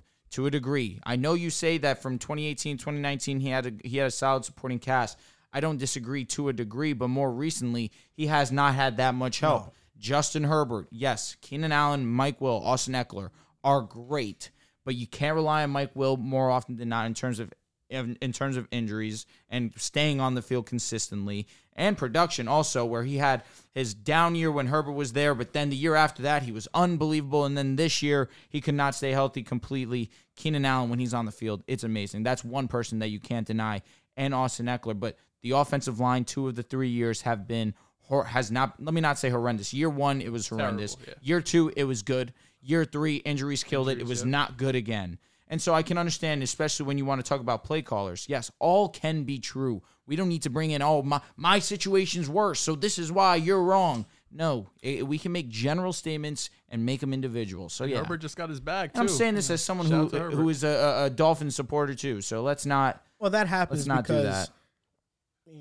When guys are talking about their teams, you know, I watch almost every team. At least I try to keep up with every team. Of course, you got to. These guys don't watch every team. If they're talking about Lamar, they're probably only watching the Ravens. They're only getting Ravens news. These Dolphins fans are only getting Dolphins news. But yet, whenever something comes out about Herbert, they want to come in in flocks and you know attack or whatever. Well, it's because they treat him like the golden boy. Which, hey, listen, I do, I'm guilty of doing the exact same thing, but I understand what my eyes are seeing. Sometimes it's okay to trust what your eyes are seeing. And I think people that- have difficulty doing that. And I think the difference is that, you know, with the Chargers, that's why I said earlier, when you look at them from a, you know, s- just box score, oh, wow, they have Mike Williams, they have Keenan Allen. Well, most of those people that are talking about those two did not know that they were only on the field together for 22% of snaps, which means that 80% of the time, Justin Herbert did not have them out Yeah, there one weapon, together. really. Exactly. That's like if Tua, for the majority of the season, only had one of Tyreek Hill or Jaylen Waddle on the field. And by the way, when it was just one of them on the field, Tua struggled mightily. When Herbert did not struggle that bad. Herbert, and this the difference in that elite He was just- quarterbacks he was average for his standard. and even Herbert in Herbert in elite circumstances can be uh the best quarterback in the league at like production wise or top three, and the eye test will back it up. Even Herbert, if you surround him with nothing, will still play at a respectable level. Where there's other quarterbacks that if they're surrounded by nothing, you're not gonna get that production out of them. The Lamar one is I can understand the argument, but for some reason, Ravens fans think that Greg Roman was completely clueless. His passing game concepts were elementary. He's not good. But as a run game designer, One of the best. Even before Baltimore, he had stints with San Francisco. They were a top rushing offense with Colin Kaepernick. He had a stint with Buffalo. They were a top rushing offense with Tyrod Taylor and LeSean McCoy. Tyrod Taylor made the Pro Bowl that year. So Greg Roman, you can at least say he played to one of Lamar's strengths, and that strength Especially was arguably on. his biggest. Exactly. especially early on. And that strength was one of his biggest, and that's when he had the MVP year. So I can at least say the offense coordinator played to his strengths. A lot of people arguing that Greg Roman was worse than Joe Lombardi. They're like, oh, Joe Lombardi still has a job. And you know that Joe Lombardi's actually with the Broncos right now? I know. Is he? Yeah, What- it's what because uh, he's our offensive coordinator. Uh, but that's mostly for the fact that obviously Sean Payton's going to be calling The connection plays. with Sean. and exactly, he has a long history with Sean Payton. Yeah, which so as long as it was Sean Payton, I'm not worried about him. But when he's the one calling the plays and designing the offense, now it, it's a real question mark. And the Chargers for me last year, I just feel like when you look at their success in different groupings and what worked and what didn't, I think it's alarming that they didn't adjust throughout the season. I think that's a Brandon Staley problem because he is the head of the snake in the operations and what goes down. So for me, Brandon Staley's somebody that I have lost a lot of confidence in, and I don't know what's worse. I don't know if it's worse to have a season that just blows up in your face and Staley gets fired, or the Chargers have a fantastic season and you have Herbert really masking a mediocre head coach, a below average head coach, which buys Staley more time on this team. It's true. I think Staley, you you had a tweet. It was a great point that Robert Saleh turned down this turned around this Jets defense in one year, and the fact that Brand Staley couldn't, and he came into the situation with more talent on defense than Robert Saleh did. I mean, you'd expect in year three, right, that he'd be able to have something going on. Um, but I think just to go back to the quarterback point, a lot of fan bases are just very self conscious about their quarterbacks because, like Drew mentioned, Justin Herbert doesn't get any flack, right? Like nobody sits out, nobody shits on Justin Herbert. Nobody says really points out on his flaws, but to be honest, he doesn't really have any. Um, on the other hand, you have the other quarterback, specifically if you want to talk about a guy like Tua, who obviously taken one pick before him, he didn't have the success early on in his career, right? So he got scrutinized very early on. Then when he does have that success, people are saying, well, how can you not have success when you have Tyreek Hill and Jaylen Waddle and Mike McDaniel, and then a guy like Lamar? He still gets disrespected. Even though he won MVP, people still disrespect him, think he's just a running back, think he could just run the ball, and he's an okay passer. So I think a lot of fan bases just get very self conscious about their quarterbacks and say, my quarterback's better than this one because X, Y, and Z. But Herbert, he really is one of the best in the game. And a lot of people, just because you don't win those playoff games, just because you don't have those playoff wins, Lamar has this same problem too, that they're not going to put you in that category of an elite quarterback, even though when you bring up the context of whether it's coaching, weapons, offensive line, defense, there's a lot of things bringing these quarterbacks back. And the fact that guys like Justin Herbert, guys like Lamar and Tua to uh, this past season can overcome that, you should be praising them more than just trying to bash the other guy and defend your guy. Yeah, I agree. And with Herbert, there's a lot of revisionist history that happens because as a rookie, yeah, you can say Keenan Allen, Mike Will, you have Austin Ekeler, Shane Steichen was the OC, Anthony Lynn was the head coach, and Anthony Lynn was the guy that had his finger on the offense. So it really wasn't in the image of Shane Steichen and how he wanted to play. It was heavily influenced by Anthony Lynn. But even then, we're talking about 2020, no no training camp because of the because of COVID. Justin Herbert comes in for Tyrod Taylor, who had a punctured lung Against the Chiefs. against one of the best teams in the league, and lit them up. And Justin Herbert, despite playing behind the 32nd ranked offensive line, had the best rookie season that we've ever seen from a statistical standpoint. So I think there's a lot of revisionist history that happens with him, like, oh, he came into this perfect situation. I mean, Herbert was projected by many to not even be a great quarterback. He was projected to be a bust. That's that's the truth of it. And then he came and he exceeded everybody's expectations. The only year that I can really say that Herbert was in a good situation was 2021. Mm-hmm. That's really it. But outside of that, I, I don't see it. And then offense situation is one thing, but then when you talk about defensive situation, that's a whole nother thing. And that's why Brandon Staley has lost the excuse with me because Easily. Robert Saleh turned the Jets defense around in one season. His first year as a head coach, he was the 32nd ranked defense in the NFL. He did get a Joe Douglas masterclass Oh, in an off. I understand, but here's my rebuttal to that. First year, Joe. Uh, first year, Robert Saleh, 32nd ranked defense. The next year, Personnel the Jets had the fourth ranked defense. Our personnel, we did add Sauce Gardner, Uh-huh. we did add DJ. DJ, Reed, Yes. Jordan Whitehead. Those were great additions. Of course. But Brandon Staley, from his first year to his second year, who did he add? J.C. Jackson, Khalil Got Mack, injured. Oh, okay, Khalil did play a good portion. of. Sebastian Joseph Day, He was Austin mid. Johnson. Those are those are four solid players. J.C. Jackson did get hurt, but when J.C. Jackson was healthy, he was, He was one of the worst corners in yeah. football. No doubt. So I was five game sample size. He was so, not good. So I seen Robert Saleh turn around the Jets defense, and you know what? Robert Credit- Saleh gets credit for sure. back with the 49ers, his first year as DC with the Niners, they were a bottom barrel defense. Oh, that too. He Yeah, goes gonna and he turns around that defense Correct. too. So that's why I, I'm I'm not giving Staley no excuses because if you are a great defensive play caller and game designer, you can turn around a defense and you don't need that long to do it. He has moments of brilliance, like the game against the Dolphins. He designed a great game plan pressing those Dolphins receivers, but there's too many instances where he is the problem. And if you're a defensive head coach, your defense cannot be the problem. And, and that's my biggest issue with Brandon Staley. And that's why, you know, I'm glad to have a head coach like Robert Saleh. Shout out to Rob, Taylor man. two years, man.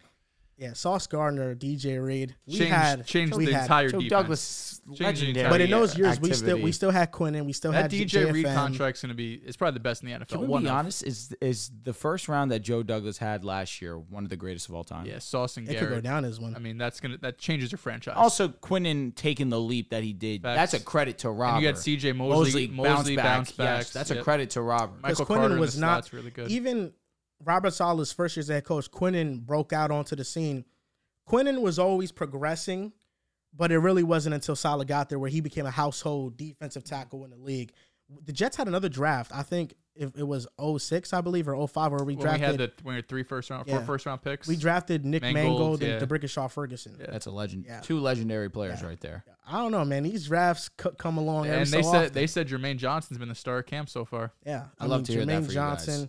Johnson. Listen, man, we're gonna. Any be news on. Will?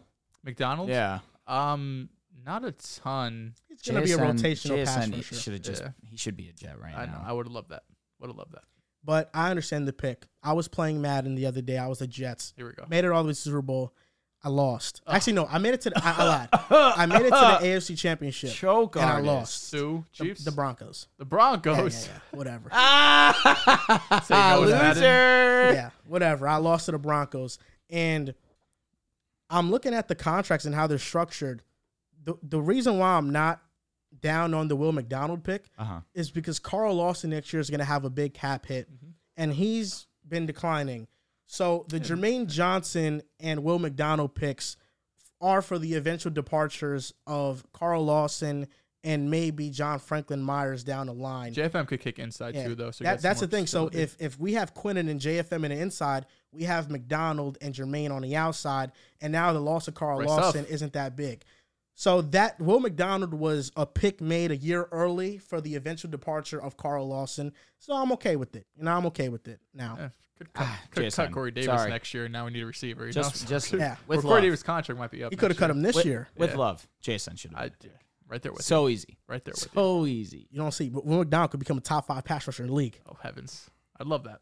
JSN Top 10. JSN's Top 15. just going to be. He's going to be one of the best route runners in year one. People don't talk about Bryce Huff enough, man. They don't. Don't talk about Situational. Bryce Huff. Situational. That's what Mc- McDonald will be this year. Yeah. But we're gonna have so many rotating guys, man. Facts. And That's- that's what they gonna keep want. our guys Defense is going to be special, man.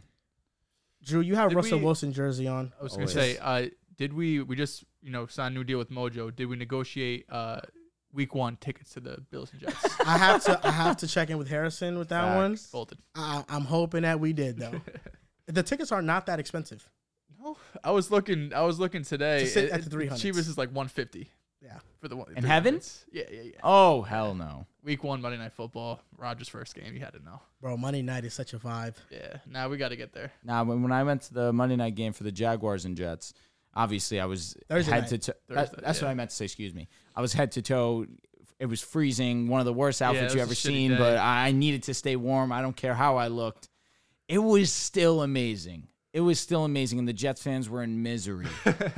And now it wasn't amazing because the Jets fans were upset. It was just great atmosphere. The game started, the fireworks were going off, the crowd was going crazy. It's just a different atmosphere Yeah, for the once once primetime it's like games. November, I'm done. I would have been there in the stands being like, yo, give Zach some time. That's funny because I made the the Mojo video. Ironically, now that we're talking about it, talking about me shorting Zach Wilson, and that was That's the probably last when game he he went. played. Yeah, so he probably went in the fucking tank after that. He did twice last year. yeah, after the After the Patriots. I came up. I came up I like know. 150. Yeah. game. I mean, you get benched for Chris Streveler. Yeah, I was geeking. They won them all. He's having a great camp Don't though. sleep. He's having a great camp. He, he's Yankees- really good. Yankees are winning. What's the score? Three one. Here we go. Aren't the Yankees bad this year? Mm, not They're mid. we're not as good as we sh- normally are. The Mets are mid too. Mets are bad. Bro, I took it. So Mojo has these new bets that you can make. They're under 500. We aren't. Ah, okay. Mojo has these new bets that you, beat can them. make. Yes, sir.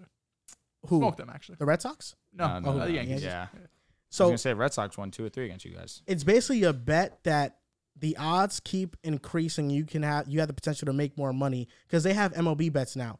And and I don't watch the MLB, so I just took the shit for shits and giggles. texted me. it was basically you're picking the Red Sox or the Mets, or you could pick both of them to have to pitch perfect through three first innings. I've seen the, So, the promo no- recently. Yeah, so nobody gets on base, right? I bet twenty five dollars on the Mets and I bet twenty five dollars on the Red Sox. The Red Sox were perfect in the first inning. I mean, it was a thing of beauty. They were perfect. My money went up a, a significant amount, and I was like, ah, you know, this is good. The Mets first fucking first fucking pitch, they were out, bro. They were gone. I was dumb tight. Then second inning comes. The Red Sox are are pitching, right? Pete Alonso's on the base. It's 0-2 though. You only need one more strike and Alonso's out, and you got four balls to you know get it and try to Uh, I got you. give him some misdirection. Pete Alonso gets on base, and I lost the bet. And I was thinking about cashing out. And guess what? The next three motherfuckers that went to bet All all, went out. And I was like, my goodness, Pete Alonso just couldn't get out, bro. I would I would have turned my twenty five dollars into two hundred just yeah, there. I mean, three perfect innings is impressive. Also, uh, the Angels just took Ohtani off the trade market, so he will not be getting moved. He's they're corny, but I get it. It's, it's one I of the best, trade him either. Arguably the best ever. But yeah, the bets are you have a chance to make a lot of money. Like the Mets one was a hundred dollars to win twenty four hundred. God, If they go perfect, Yeah. Oh, we had Carrasco three- pitching. through- that's through why. three first. I was gonna say Zach Gallen did it. I think something like that. That on I the saw. Diamondbacks. Yeah, the Diamondbacks. They had- Facts. and for the Red Sox, it was a hundred dollars for like fourteen hundred you could make. So that's why I was trying to thug it out. You know what I'm saying? I, I, my twenty five turned into like ninety, but I was trying to thug it out and be like, you know what? I'm just gonna ride it and, and let's let's see what happens. Now, Drew, you have a Russell Wilson jersey I on.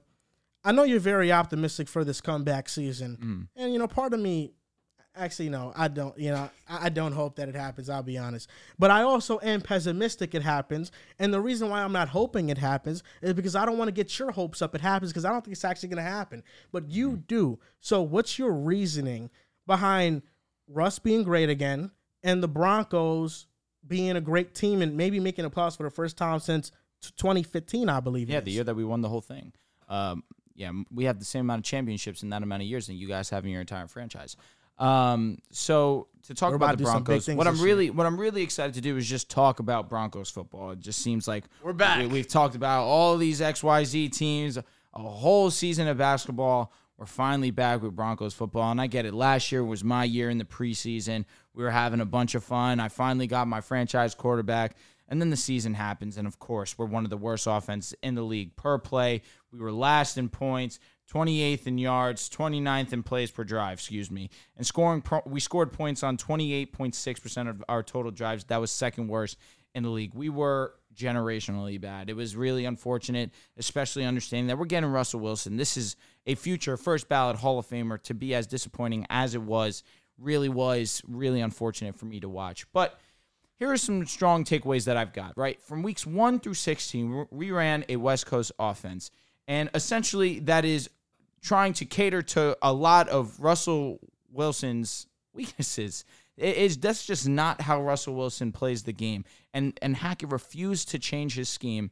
We fired him week 16. From weeks 1 through 16, play action rate, we only ran it 18% of the time. That was the lowest in the league. I believe a league average is around 28, 29%. And so from week 17 through 18, we ran a play action, we ran play action 34% of the time. Now that's playing to Russell's strengths because of course he likes to play action, get outside the pocket, move the ball downfield.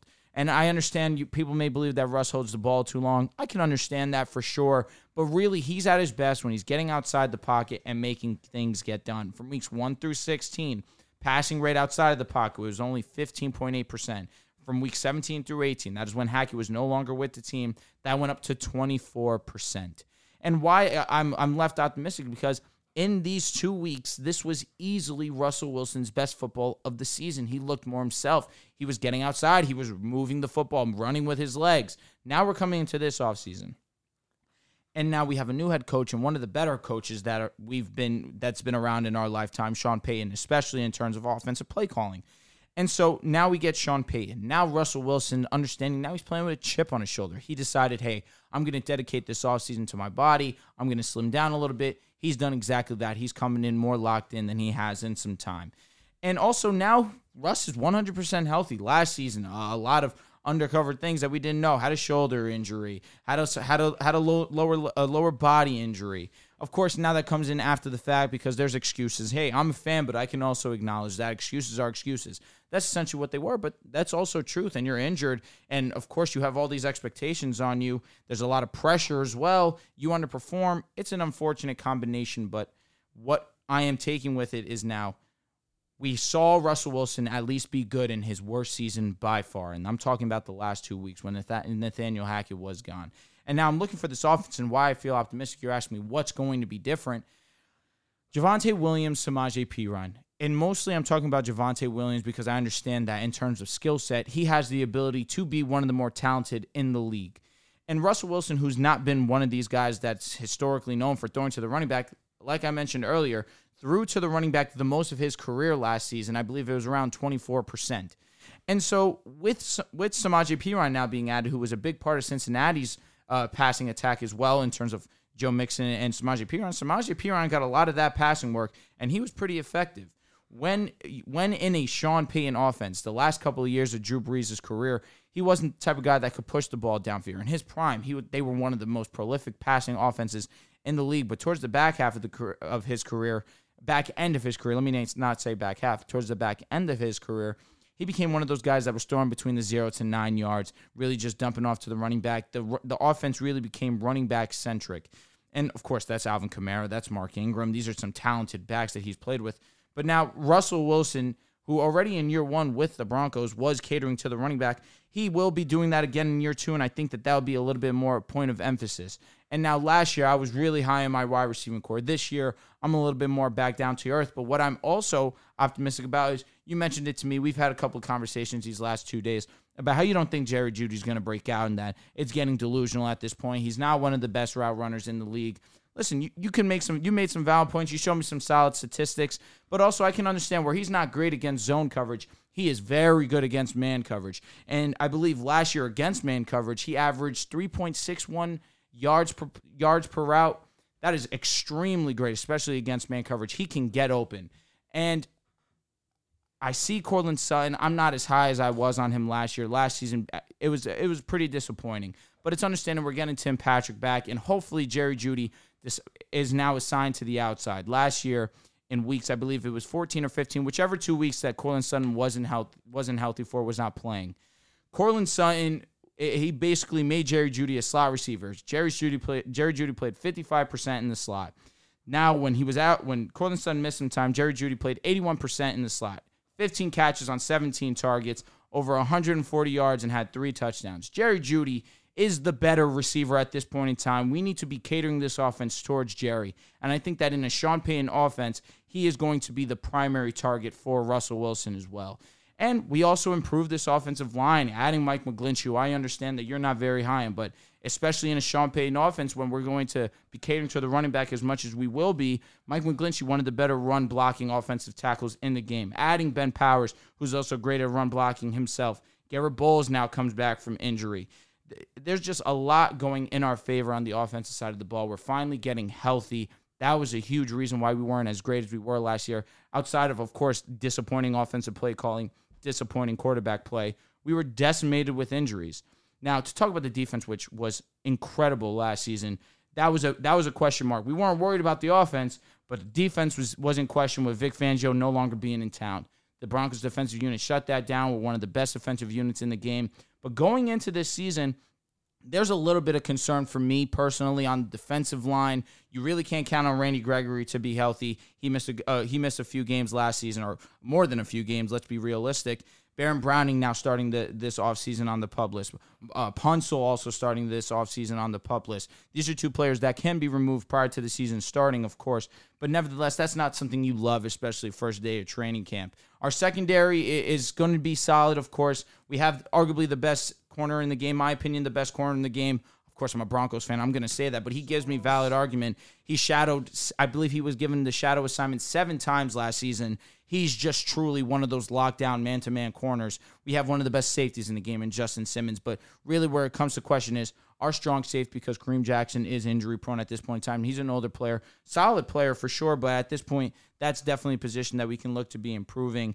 And then, of course, Mathis, a rookie cornerback last season who who was solid, one of the more targeted cornerbacks in the game, but he did a great job of holding his own. K'Waun Williams is another one that I want to give credit to. But it's really that into that's the, the defensive line that is my my huge concern. Because with Baron, who was one of our best defensive linemen last season, especially after the Bradley Chubb trade occurred, for him to be injured and for that to be a question mark, Randy Gregory not being the most reliable, that's something that's a cause for concern to me. But really, why I'm optimistic is Sean Payton is he has full control of this offense. And Russell Wilson's coming in motivated. He's coming in more slimmed down, coming in in great shape to training camp. I couldn't ask for something more if I'm a Broncos fan, especially after a disappointing first season with Russ and company. Sean Payton did not hide what he wanted this team to be. He went out and signed two offensive linemen and Mike Sure. McGlinchey and Ben Powers. Know, him doing that, yeah, you improve the offensive line from a run blocking standpoint. Mike McGlinchey is, is average in pass pro. It tells me that Hey, he allowed very few pressures. I'm just you- you like to say that, but he was one of the least allowed pressure tackles in the game last year. we'll come back to this midseason. You keep you know- saying that, but I got the stats to show you. Mike McGlinchey Hey, listen, like that. okay, you know, you keep the stats. Mike would listen, listen. me. Let's do it. listen. Yeah, Mike- facts. Mike he doesn't allow more than ten pressures. No, you know, Sean Payton told us what this offense is going to be. It's going to it's going to be a run first offense, and I think it's actually a full circle moment for Russell Wilson, who wanted to leave Seattle because it was too of a Run. run heavy offense, and he wanted to be like Patrick Mahomes and air it out. But he he, he realized that he's not that guy. He's always one. He's only one of those guys, and Mahomes is not, and Russell Wilson is not that guy. Quit the glazing, Jesus fucking Christ! And he's not that guy. He's We not. moved. We're two segments why, past this. Russ to No, I'm saying Oh because my he, he wanted to, he No, wanted to be we- like that. we wanted to let he, Russ he cook. wanted to be like We that. did wanna and let you know, Russ you know what's funny is that you know he had Shane Waldron just like Gino did. Gino goes into a spot and says, "I'm gonna have the best Seattle Seahawks quarterback statistically ever. We're gonna forget about Russ." The, yo, the defense, the Legion of Boom defense in the Seattle days, they don't even like Russ. They, every single chance they get, they throw shots at him, which kind of Yeah, they're bitter. oh, they are are they No, bitter? no, they're bitter But because they, they should be carry getting, those teams. Okay, if you allow me to finish, they deserve credit, but they feel as if a lot of credit is given to Russell Wilson Because they knew what it was. because they do deserve credit because they're one of the best defense we ever most seen. credit. Go ahead. Quarter- Quarterback most gets credit. the credit. That's it. You know, so he didn't hide what he wanted to do. I think Sean Payton looked at the film when he took the job and before he took the job and said, This is going to be tougher than I think. And we have to make our offense very particular. Now, Sean Payton has had success with an older Drew Brees, with Teddy Bridgewater, for, with Jameis Winston. The difference between what the Broncos offense is going to be and what the Saints offense was is that those things you said Russ struggles with, the timing based concepts, getting the ball out quickly, that's what Brees excelled at. No doubt. And Russ has never been that in his career. He doesn't target the middle of the field. He does hold on to the ball and he hits hole shots. Now, the reason why he has a Hall of Fame career is because he's been one of the most efficient quarterbacks at hitting those hole shots ever. He's one of the That's best deep ball throwers ever. Yeah. So that's why, but this offense is not going to be anything like the Drew Brees one because he cannot execute it like Drew Brees. And I think even though Drew Brees' arm was diminishing, there was still a high floor for the offense because he was so pinpoint accurate in those short and intermediate areas. And I don't think that's gonna that's gonna be Russ. I just don't think so. This is gonna be a run first football team, play action heavy, get Russ rolling out, hitting hole shots. But with the increase in what teams play nowadays in two high coverage and really limiting those shots, it it just feels like the NFL defense, the modern defense, has caught up to that type of play style, and that's the biggest concern with me. As much as Nathaniel Hackett deserves blame, game management, getting the team at the same level, We were horrible in, in penalties. We led the league in delay of games. It was terrible. A- And yes, while Hackett did have a West Coast offense and it didn't fit Russ' strengths, I mean, the Broncos knew what they were getting when they hired Hackett. Hackett comes from that type of system, comes from the LaFleur, Shanahan tree. That was his offense all along. So, you know, telling him to come in, one, they thought they were getting Aaron Rodgers, and then it was Russell Wilson. With Aaron Rodgers, it would have worked just fine. But with Russell Wilson, who that's not him, it, it didn't work. Last year, Russell Wilson, and this is why I don't blame it on Hackett, in these stable passing met- metrics, he was bottom of the league. Passing without pressure, he was 34th. From the pocket, he was 29th. Short layup throws, he was 41st. Passing with under two and a half seconds, so quick timing based throws, 31st. Less stable metrics, passing under pressure, he was 30th. Outside the pocket on play action, 38th. When blitz, 37th. On third or fourth down, 35th. With over two and a half seconds, 32nd. So his strengths last year, even on those play action passes, on those rollouts, even when he's holding on to the ball, he was bad, like across every Our metric. team also did lead the league in drops. I mean, Sutton was bad. Jerry Jeudy also struggled with drops pretty terribly. I just want to give a little bit of even of with the drops, you're, you're not going to be bottom of the barrel, even with those I won't drops disagree. And you know what's alarming about that is that the Broncos played the ninth easiest schedule of passing defense last year, and they're going to face a harder schedule this year. So all those things kind of just make me believe that maybe we've seen Russ decline. When I made my quarterback list, I gave some respect to Russ because you know there's a chance You gave him a I- decent he amount. He's number 14. That's good. number That's 14. very respectful. I gave him some respect. Gonna you know see if he bounces back. I'm not gonna write him off after one year, but I am very skeptical about how he's gonna look. And if he looks great, it'll shock me more than if he just looks average. And I think this is a great case study in the type of quarterback prototype that he is, because he is a you know running quarterback, and he relied heavily on his athleticism. Quarterbacks that are pocket passers can last longer in the NFL. Drew Brees, Aaron Rodgers, Peyton, Tom Brady, Philip Rivers, even who you know had a pretty Matt good Ryan. season with the Colts. Yeah, uh, Matt Ryan to an extent, yes. Matt Stafford, but he's Matt also, Stafford, but he's getting in, he's getting injured left and right. Russell Wilson relies on athleticism in his arm heavily. So maybe for him at 34 years old, the drop off age for him is around this area because his play style is so different from these other quarterbacks. But at the end of the day, the Denver Broncos signed Russell Wilson to be a top quarterback in the NFL and to compete with the top quarterbacks in the AFC. And you can argue, actually, it's probably a fact that he's the worst of the best quarterbacks. And if that's the case, with all the other rosters being really good or great, it's just hard for me to see that the Broncos are going to make this swift turnaround. I think the floor is high with Payton, but I just don't view them as a team more than a wild card team. I lo- respectful. Yeah, That's fine. I was gonna say I love uh, I love you guys, man. You got the optimistic view, more of a pessimistic view. Um, will Russ have a bounce back year? It's and Joel, you had a lot of great stats. Um, but even still, it's hard for me to judge what Russell Wilson did last year just for what it is, right? It's hard for me to like, even though all the numbers you rattle off were terrible. We're talking bottom of the league bad. It's hard for me to just kind of take it as it is, pause, and just you know say this is what Russell Wilson is last year between Nathaniel Hackett being, I mean, one of the worst head coaches we've ever seen, the play calling. I mean, this was a team that couldn't even get to the line of scrimmage before the play clock was at zero. And there was just so much going wrong that even Russell Wilson, who is a first ballot Hall of Famer, a guy that you would think can overcome a lot, it was even too much for him to overcome, right? There's a very select few guys that I think could have overcame what what the issues the Denver Broncos had last year. And not only was it Nathaniel Hackett, but I mean the injury bug bit you guys pretty bad. Terrible. Garett Bolles, who was turned into one of the best tackles in the game, missed basically the whole year. Lloyd Cushenberry was injured. Randy Gregory, your big free agent signing, only played four games. Justin Simmons missed a handful of games before the season. Tim Patrick got hurt. Javonte got hurt early into the season, and you're battling all of these different things, being in a new city, being on a new team. You have brand new ownership. You have the new head coach, and then all of these injuries that come with it. Let, a let alone be in division with Justin Herbert, with Patrick Mahomes, and the Raiders even finish above you, right? So it was kind of just a bath of everything that could possibly went wrong, goes wrong for the Denver Broncos, and now comes in Sean Payton, who can't cover up injuries, right? You're still going to have injuries, happens to every team but he's going to be a hell of an upgrade over Nathaniel Hackett. Easily. He's going to be such an upgrade. It's hard to even comprehend. Sean Payton had 15 years as a Saints head coach. Took over in 2006. The year prior, 2005, they were 31st in offensive scoring.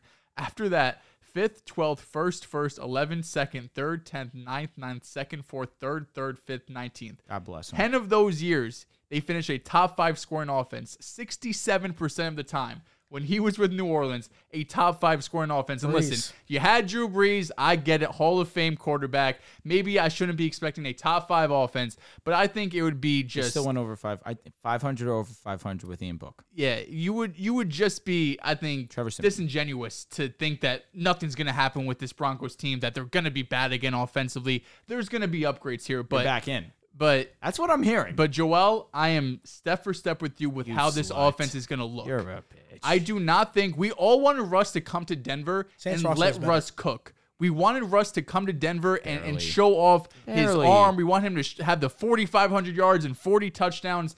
But I, I don't think that's what this offense is going to look like, right?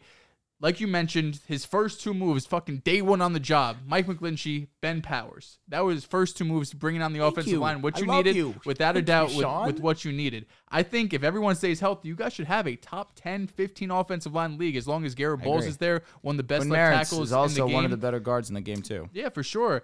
Um, yeah, he was ranked sixth Yeah, per, per. PFF. Um, but I do think this offense is going to be a run first offense with Russell Wilson off of play action, bootlegs, that type of offense. Need I mean, that. what Drew Brees, you know, Drew Brees obviously had all those records in New Orleans, 5,000 yards. Like, he, he was going crazy. But a lot of those years, whether it was Deuce McAllister, Pierre Thomas, Alvin Kamara, Mark Ingram later on, like, these were forget Reggie constantly Bush, man. Reggie Bush. They were constantly thousand yard rushers, constantly top of the teams in terms of efficiency running because obviously they threw a ball with Tony Drew Brees, but efficiency wise, constantly top of the league. And now you have Javonte Williams, who looks like he's gonna be ready for week one. Samaje Perine, who's more of a pass blocker slash receiving back. But I do think this is a team that's gonna rely heavily on the run game. They're gonna rely heavily on a defense that we're expecting to be elite uh, yet again and Russell Wilson is going to have to play off of that. Now, if you're a Broncos fan, it's probably not ideally what you want to hear. You pay Russell Wilson the $240 million, whatever it was, to be a top five type quarterback. How much? I think 245. 245. You paid him that money to be a top five quarterback. You paid him that money to be able to go toe to toe with Patrick Mahomes and Justin Herbert and Joe Burrow in the AFC. Unfortunately, I don't see that ceiling with Russell Wilson anymore. No. I think he could still be a competent, he could be an above average quarterback, but I have a hard time believing he's just going to get back to that elite level we saw in Seattle.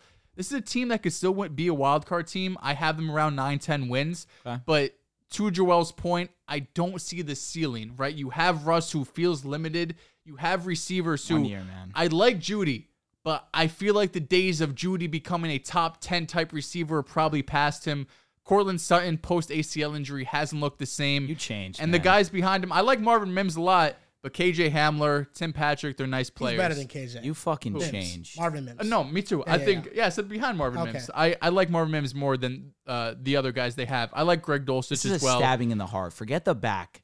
I'm I'm giving you a wild card. I'm giving you a wild card type of season. You're out on Jeudy now. I I I'm out on Jeudy becoming the receiver I thought he was going to be. He's not a wide receiver. He's not I- the first target. I was with you last year saying Jeudy could be a wide receiver one.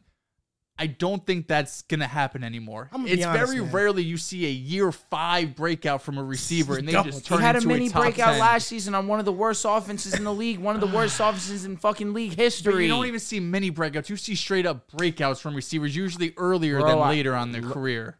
Well, what right, like man. what receiver? all I mean, like Tay is one that stands out. That was like year three. I'm not going to say that Jerry Jeudy can be Tay. I know, I'm but I'm just saying. You go like through the that. He history of receivers. You don't see many guys break out in year five and become top ten be Like. I said, he had a mini breakout last season. He What's the mini breakout? he had almost a thousand yards, It's year five. six touchdowns, It's uh, and time. and three touchdowns were in the last two weeks. okay, so he had Respect three. So he had three touchdowns for the first 17 weeks or 16 weeks. The offense was god awful. I know. Listen, I I think Jeudy could be a really good wide receiver too. I don't. He needs see, to be the X.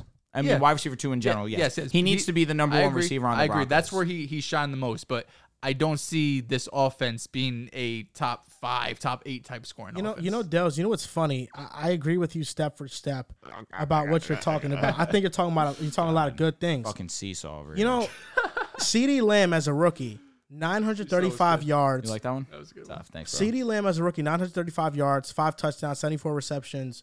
Your dad got hurt with Ben DiNucci, Yeah, f- Garrett Gilbert, and Andy Dalton.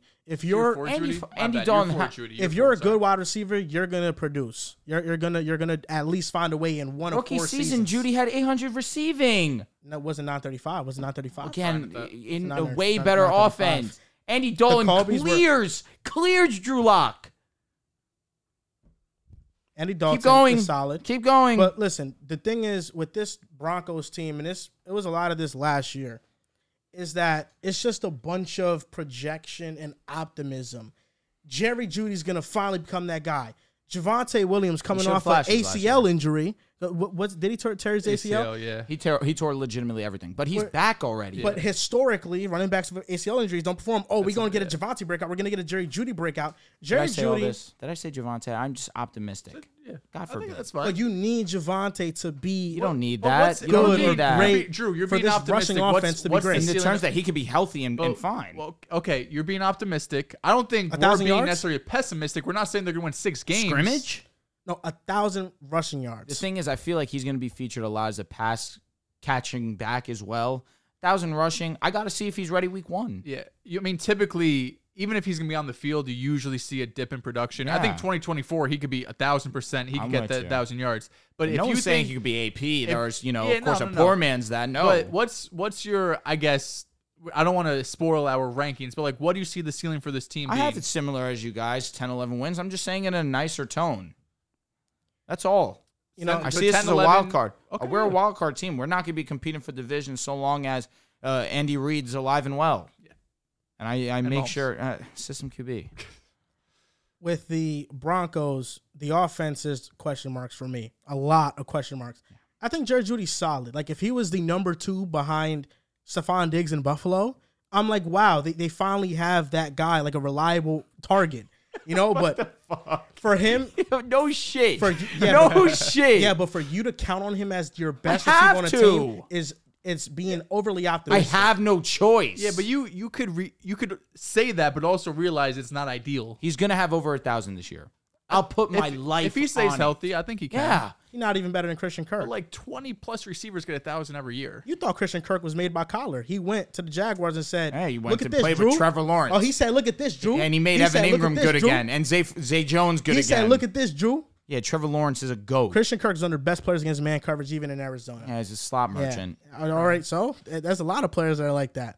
It doesn't. It does I'm not gonna matter. Disagree. I'm But just what- being very, very rude. And right the now. defense, I like uh, Christian. secondary is great. Um, but the front seven, is definitely a concern. And It's more the line. I believe in Jewell. I believe in Singleton. It's just the line's shaky. and Evero going from Evero to Vance Joseph is going to be a drop off. The eight quarterbacks you guys face, which is half of the schedule basically. Yeah. Colt McCoy, Trace McSorley, Baker Mayfield, Tyler Huntley, Sam Darnold, Zach Wilson, Davis Mills, and Matt Ryan. Those were eight quarterbacks you faced. This year, you're going to face a, a way better schedule of quarterbacks. Which makes no sense. But So, it is what it is. For me, I, I don't know, man. I'm just kind of, I see like nine wins, but I'm kind of really teetering on eight at this point because I just don't know how Russ is going to look, and I'm not banking on this comeback season from him. I'm just not. I think he'll be more efficient. Um, I don't think the total numbers, the total passing yards, the total passing touchdowns are going to be what we're expecting. But you got to hope. I mean, I don't want to call him a game manager, but He in this offense with his defense, you want him to be a high level game manager. I think that's kind of what you should expect from Russ. Um, I don't know, Drew. Is that me being rude? Or are you still expecting Russ to be a top? Uh, he definitely needs to be more than a game manager for us. high-level He game needs to manager. be- he, he needs to be more than that. I'm Well, he- sorry. well, he and Jeudy Geno also Smith. missed. Jeudy also missed two games last year. Just so Hey, you y'all- guys are aware of that. Y'all all traded right? for the wrong Seahawks quarterback, man. that's funny. I guess so. Oh, Listen, man. something about the He- Seattle system. It's if- great, but I believe in Russ. he needs to be more than that, but will he be more than that? I think he will with Sean Payton. Will he be better than Geno Smith this this upcoming season? It's tough, man. That's tough. DK Metcalf, Tyler Lockett, JSN, Oh, that clears what y'all got. Kenneth Walker, solid offensive line. Just suddenly, it's amazing. Charbonnet. Zach Charbonnet, Pete Carroll. Need to put respect on his That's name. a top five offense in the league. I don't disagree. I mean, it's a, it's extremely talented. Yes. Uh, Top five strong. I, I said I don't disagree. I think it'll be a high level offense. Let's say top eight, sure, I'm- just for. Okay. for for conversation. So we don't need to get caught up in semantics. Great offense in the league. Seattle's are is definitely one of them. That's Geno Smith, another 30 touchdown season. 70% Oh, completion boy. again. Ah, Geno, man. That's the Smithian. You better respect Smith, man. Uh huh. There's disrespect. I'm actually very. I'm not dis- you know- I haven't disrespected you know, Gino Dallas, once. I, I actually I have these visions every every once in a while in my head. During the NFL season, I, I could picture it now. Who do you guys face? The Broncos week one. Who is it? Miami? No. no, I think it's the yeah Las Vegas. Las Vegas. Right? I can see it now. Russell Wilson, good statistical game. Jerry Jeudy. Drew, uh, Drew's gonna come out flying with the tweets. Oh, well, they told me. They It's told Vegas. me. But Russ we haven't beat the wasn't last gonna come six back. games. we, we're tough. 0 and 6. That's a tough look. That's a tough look. against Vegas. Three years not being the Raiders is a tough look. We can beat the Chargers, but God forbid we face Vegas. This is the year. The good thing is that the More Broncos. Josh Jacobs might not be there. Who knows? The Broncos have one of the better records all time, weeks one and two when they're at home, and they're they'll be at home for week one because you know teams traveling. Yeah, teams traveling there in that That in that, uh, altitude, man. is going to be tough. You don't want to come place play play. mile high. So I, I think you guys can start the season off one and 0, 2 and zero. Who do you face week two? Uh, Washington. Yeah, the, the beginning of your schedule. No, the beginning of our schedule is daddy-ish. It's fucking pretty. Uh, Vegas, Washington, then at Miami. That's I have a loss there. At Chicago, not ideal. Gonna be a a good matchup. game. Definitely winnable. win that game. Versus the Jets, I got a game. W there. then then at Kansas Oh, City, no. I think that's a loss for sure. Um, Our ver- defense is clamping y'all, bro. whatever. Sauce DJ Reader Sauce would clamp Jeudy. He would lock him, bro. Yeah, the hold merchant. What happened last time? Remember when Courtland Sutton caught a touchdown or whatever? Whatever. I think it was pass interference, no call Yeah. on the game on the line. I was like one of the Be few great. that Sauce uh, like you know let up. I I'm guess. just letting you know against the Broncos, ironically. Uh, Yeah, you want, do you want to just go through the schedule for? Let's do it. Let's do it. Uh, okay, so yeah, so Vegas, Washington, I got us two and zero there. At Miami, that's a loss. I have at Chicago. I think we'll win that game versus the Jets. That could go so you're, either so way. you're starting four and one. Four and, I know. Well, Okay. three three one in my eyes. Again, You like the Jets, Like I I, just said, it, it'll be a very good game. But it, we're at home, so that's why it'll be a, a great matter. game. Fucked up. We have to play them back to back years in Denver. Yeah, that is not ideal. y'all not y'all can't stop. Especially what you did to Quinn us last year, man. AVT and Our Brees. d- offensive line is going to be a lot better this year. You're counting on Lloyd Cushenberry to stop Q. Yeah, I don't Good feel luck. great about it. Ah, Good but, luck. Quinn, but Quinn also will get some push on that side as well. And then we got, I mean, Garrett Wilson versus Pat Surtain. Oh, yeah, Garrett Oh, Wilson's going to dominate that matchup. Garrett Wilson going to do his thing against Uh, let me ask you guys a question. Are you guys going to be surprised when Pat Surtain how holds him to only like 20 yards? nah. You mean when he holds them for what would have been a 20 yard game, but defensive pass interference? No, I will not. Are you talking about Garrett Sauce? Wilson's going to have a Are you 100 talking about yards Sauce Gardner? in that game. Because Sauce What are Gardner is you actually the talking hold about? merchant. Uh, so, anyways, Four and one. at Kansas City, I have a loss there versus Green Bay. That's that's another one that we got to see how Jordan comes out. But as of right now, I feel confident that we can win that game, especially because our defense is going to be able to stop that that that group of guys. Uh, versus Kansas City, I'll be fucking damned if I have a loss here. This is a W. We're ending the streak here. I put. I feel very good about this one. This is the year. Every year we get very close. That game at, in MetLife is always the closest game of the season with the Kansas City Chiefs. I believe this is the year we're good enough on both sides of the ball to get at least one this year. Then we hit the bye week at Buffalo. I have a loss there. Versus Minnesota, that's one of those that can go either way. I can understand if you give us a loss there. Versus Cleveland, I have a toss up there depending on how that team. two. I agree with that. I'm fine with that. At Houston, winnable game. Mm-hmm. I think we'll win that one. At Chargers, I have us losing this one. At Detroit, tough game. That's another one that could go 50 50. It depends on which rush we get. Detroit, I, I'm very high on Detroit going into this season. So I can give us a loss there. Versus New England, that's a W. Versus the Chargers, I have a W there. At Las Vegas, I mean, just because history, we're 0 6.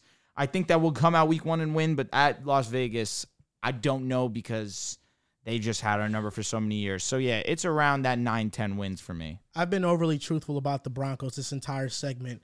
You know, just spitting facts about them. Here's here's two more facts for you. Here we go. Went four and nine in one score games. Optimistic side of it. If you guys would have scored a couple more points, you know that could have shifted. No, I know. Our defense was all world. Hackett's to Sean Payton, we know that's a major upgrade. You finished last in games lost to injury, a plethora of injuries. Devastating. But based on the statistics, it might be likely to happen again. What the Just because the last What are we doing? this is last Oh, three what do we years. got? What do we got? Last three years, the Broncos have been 26th, 28th, and 32nd Oh, jeez. in, Never in easy. games lost to injuries. So it's not that y'all are getting unlucky, more so that you guys just have injury prone players on your roster. So it's not something that can't happen again. Could happen to any team though. Hey, you never can. know. You never know. to to speak some optimism about the defensive line. Bringing in Zach Allen, that was definitely a cute addition. Frank Clark, although he's not been great these last Yes. couple of seasons, just getting personnel in there to add to the defensive line, not bad. DJ Jones was excellent last season. That's also a pun. We do we did lose Dre'Mont Jones to ironically Seattle. That, So great. That traitor. That hurt. Dre'Mont Jones. But- He's with Shelby Harris. But I, we we need we need someone else on the defensive line. Either we need Randy Gregory to be healthy, which is a long Plus shot Bradley at this Chubb, too, point. traded Yeah. him. Chubb I can live with because it ended up turning into Sean Payton. That's Facts. I'll live with that. But yeah, Baron Browning needs to come back because that's that's our best defensive lineman in my opinion. I'm looking at Randy Gregory. Dude, he's I don't know. Just la- last He's year, he when he played six games. With the Cowboys, even his best season, he played 12. So Yeah. he, he missed five in that year, or I think four, one of those. When he he's only had he's one good. game. He's only had he's only had two seasons where he's played uh, twelve or more games. He's only had one season. This game a cute bag last year too. When he plays, he's good. Yeah. We just need him to play. Yeah, that's true. The Raiders, are arguably the worst team that in in this division. It is going to be the worst team in this division. worst. No, it's between the Raiders and the Arizona Cardinals for the number one overall pick. Bucks. It's between them. Bucks. The Bucks have a shot. hey, Kyle at it, Trask, great day of practice. the Bucks have a defense that can keep them in games. and they're in the NFC too. where the Raiders and the NFC South. Cardinals will let up a lot of points. That's the only rebuttal I'll give to that. Josh McDaniels is going to be fired after this season. I mean, last year you go six and eleven after the Raiders went ten and seven. They added Chandler Jones, they added Davante Adams, yet they got worse. And I think that's due to McDaniels' stubborn offensive system. Derek Carr had his worst year in a while with McDaniels. 2.8% interception rate, highest of his career. He usually takes care of the ball. He completed 68.4% of his passes in 2021. That went down to 60.8% in 2022. For me, Derek Carr is a quarterback I admire. The Raiders have done him dirty, never surrounded him with a good defense, not even an average defense it's hard for me to believe that Derek Carr just fell off like drastically. I, I think that a lot of it was due to Josh McDaniels and, and what he was doing. And this is why. Derek Carr excelled in heavier personnel. You would think with the Raiders having Davante and Renfrow and really not a third receiver they can rely on, they would go into more two tight end personnel groupings with Waller and Foster Moreau, who, who's pretty solid. 11 personnel, Derek Carr, 42% success rate, 59.7% completion percentage, 7 yards per attempt. In 12 personnel, 55% success rate, 71.4% completion percentage, and 7.4 yards per attempt. Yet, despite looking at these numbers, and Derek Carr is much better in 12 personnel, McDaniels used 12 personnel on 5.6% of his offensive snaps. The best thing Carr did last season was something McDaniels basically took out of his offense completely. And I don't think that's going to change because you just got Jakobi Meyers. So now you have Davante, Meyers, and Renfrow. That tells me he wants to play more 11 personnel. And the problem with that is that Jimmy Garoppolo is coming from San Fran, where they play the third third lowest rate of 11 personnel in the entire league. Their groupings are 21, 22, and 12 personnel, these heavier jumbo sets. So with me, you know, you're going from Darren Wall and Foster Moreau to Michael Mayer and Austin Hooper. You're not going to have more tight ends on the field. Foster and Moreau. that and Foster Moreau, and that's not something Jimmy Garoppolo was good at. That wasn't something that that Derek Carr was good at. Derek Carr excelled in heavier groupings, and Josh McDaniels totally took it out of his offense. This is what's concerning to me, though. The face value stats will show that the Raiders are somewhat formidable on offense. They were eighth in points per drive Their and- rush offense was fantastic. and fourth in scoring rate per drive, but that was heavily inflated due to Daniel Carlson. Daniel, Car- Daniel Carlson is arguably the best kicker in football outside of Justin Tucker. Carlson is probably number two. Daniel Carlson, you get you get to the 45 yard line and he can hit a field goal. That's how good he is. And this stat proves that the Raiders' offensive success was not reliant on McDaniels because they were 23rd in yards per drive, which means they were one of the worst teams in the NFL at getting down the field. But they got there just enough for Carlson to inflate those numbers. And that's why he was first in fantasy the last two years because he can kick it from anywhere. Doesn't miss. Josh McDaniels made Derek Carr throw down the field more than he ever has, and Carr was still great in those circumstances. Carr struggled in the intermediate area. That's somewhere where Jimmy Garoppolo excels, and he he's great at attacking the middle of the field. But he's a deep passer, so you're trading off explosive plays for more efficient short yardage gains. A quarterback that's accustomed, Jimmy Garoppolo, to playing a one to playing one way the majority of his career, I feel like there's going to be a lot of learning going into McDaniel's system. There's going to be a learning curve. McDaniels has already shown the ability not to adapt. When he's left the Patriots with Tom Brady, and when they didn't have Matt Patricia, they would have top three offenses. He went to the Broncos. He got fired midseason. He was horrible. He went to the Rams and coached up their offense. They were 32nd in the NFL in offense. This guy is going to get fired this year. It might not be in the middle of the season. It might be at the end of the season, but I fully believe that this team is going to start getting blown up. They have so much money allocated to the offense. They're one of the last teams in defensive spending, and that's why their defense is one of the worst teams. And this is also a coach that cannot coach with a lead. Last year, Raiders lost five games after blowing seven plus point leads at halftime, the most in NFL history. Raiders led by double digits at halftime in five games last year and lost four of them. The rest of the NFL was 84 and 9. McDaniels cannot coach with a lead. He has an inability to adapt, and you're going from Carr to Jimmy Garoppolo, a downgrading quarterback. Your defense still stinks. This team is going to be a bottom three team in the NFL, and I don't see a, a higher ceiling for them. They'll get a top three pick. This team's pretty bad. It's pretty terrible. And I was surprised that I shouldn't say surprised because I believed that this Raiders team going into the offseason should have blown it up. But instead they went and signed Jimmy Garoppolo. Instead they went and signed Jakobi Meyers. None of them to these huge extensions or huge deals that it's gonna, you know, financially cripple the team or anything like that. But I think it's gonna do just enough to get them from being a top three pick. Now with these guys, probably pick like seven, right? And we talk about it all the time, whether it's the NFL or the NBA. The last place you want to be is kind of middle of the pack where you're not getting a top pick, um, but you're also not good enough to win a Super Bowl. And I think Josh McDaniels is is kind of doing this to himself, right? He obviously doesn't want to fail again as a head coach. He came in last year. There were some pretty high expectations. You got Chandler Jones. You got Davante Adams. A lot of teams thought, or a lot of people thought this could kind of be, you know, a dark horse, maybe wild card team. They sneak in. Tay, obviously one of the best receivers in the league. Chandler Jones coming off a great year. But it didn't turn out that way, right? You go 6 and 11, things just don't go your way. The division's tough, the AFC's tough. Um, and looking back on it, they probably never had the roster to really be a force in the AFC. But I think the fact that Josh McDaniels didn't want to go into a rebuild is really what's going to cripple this team in the long term because no matter what, if you're a head coach and you're a human being, you don't want to fail. And Josh McDaniels did enough this offseason for them to be not a laughing stock, in my opinion. I don't think they're going to win like one or two games, right? I think they'll find a way to win five, maybe. And once again, just be good enough to not get a top quarterback in this class. If you go back and look at last season, um, the weapons with Tay, with Renfrow, with Josh Jacobs, you're saying, all right, this is good enough. The offensive line was surprisingly good, 10th in pass block win win rate, 11th in win rock win block run block win rate. It, it's a tongue twister. It man. is. Don't don't feel Um, bad. But then you look at the rest of the division this year. You look at the offense. Okay, you have the worst quarterback in the, in the in the division pretty easily.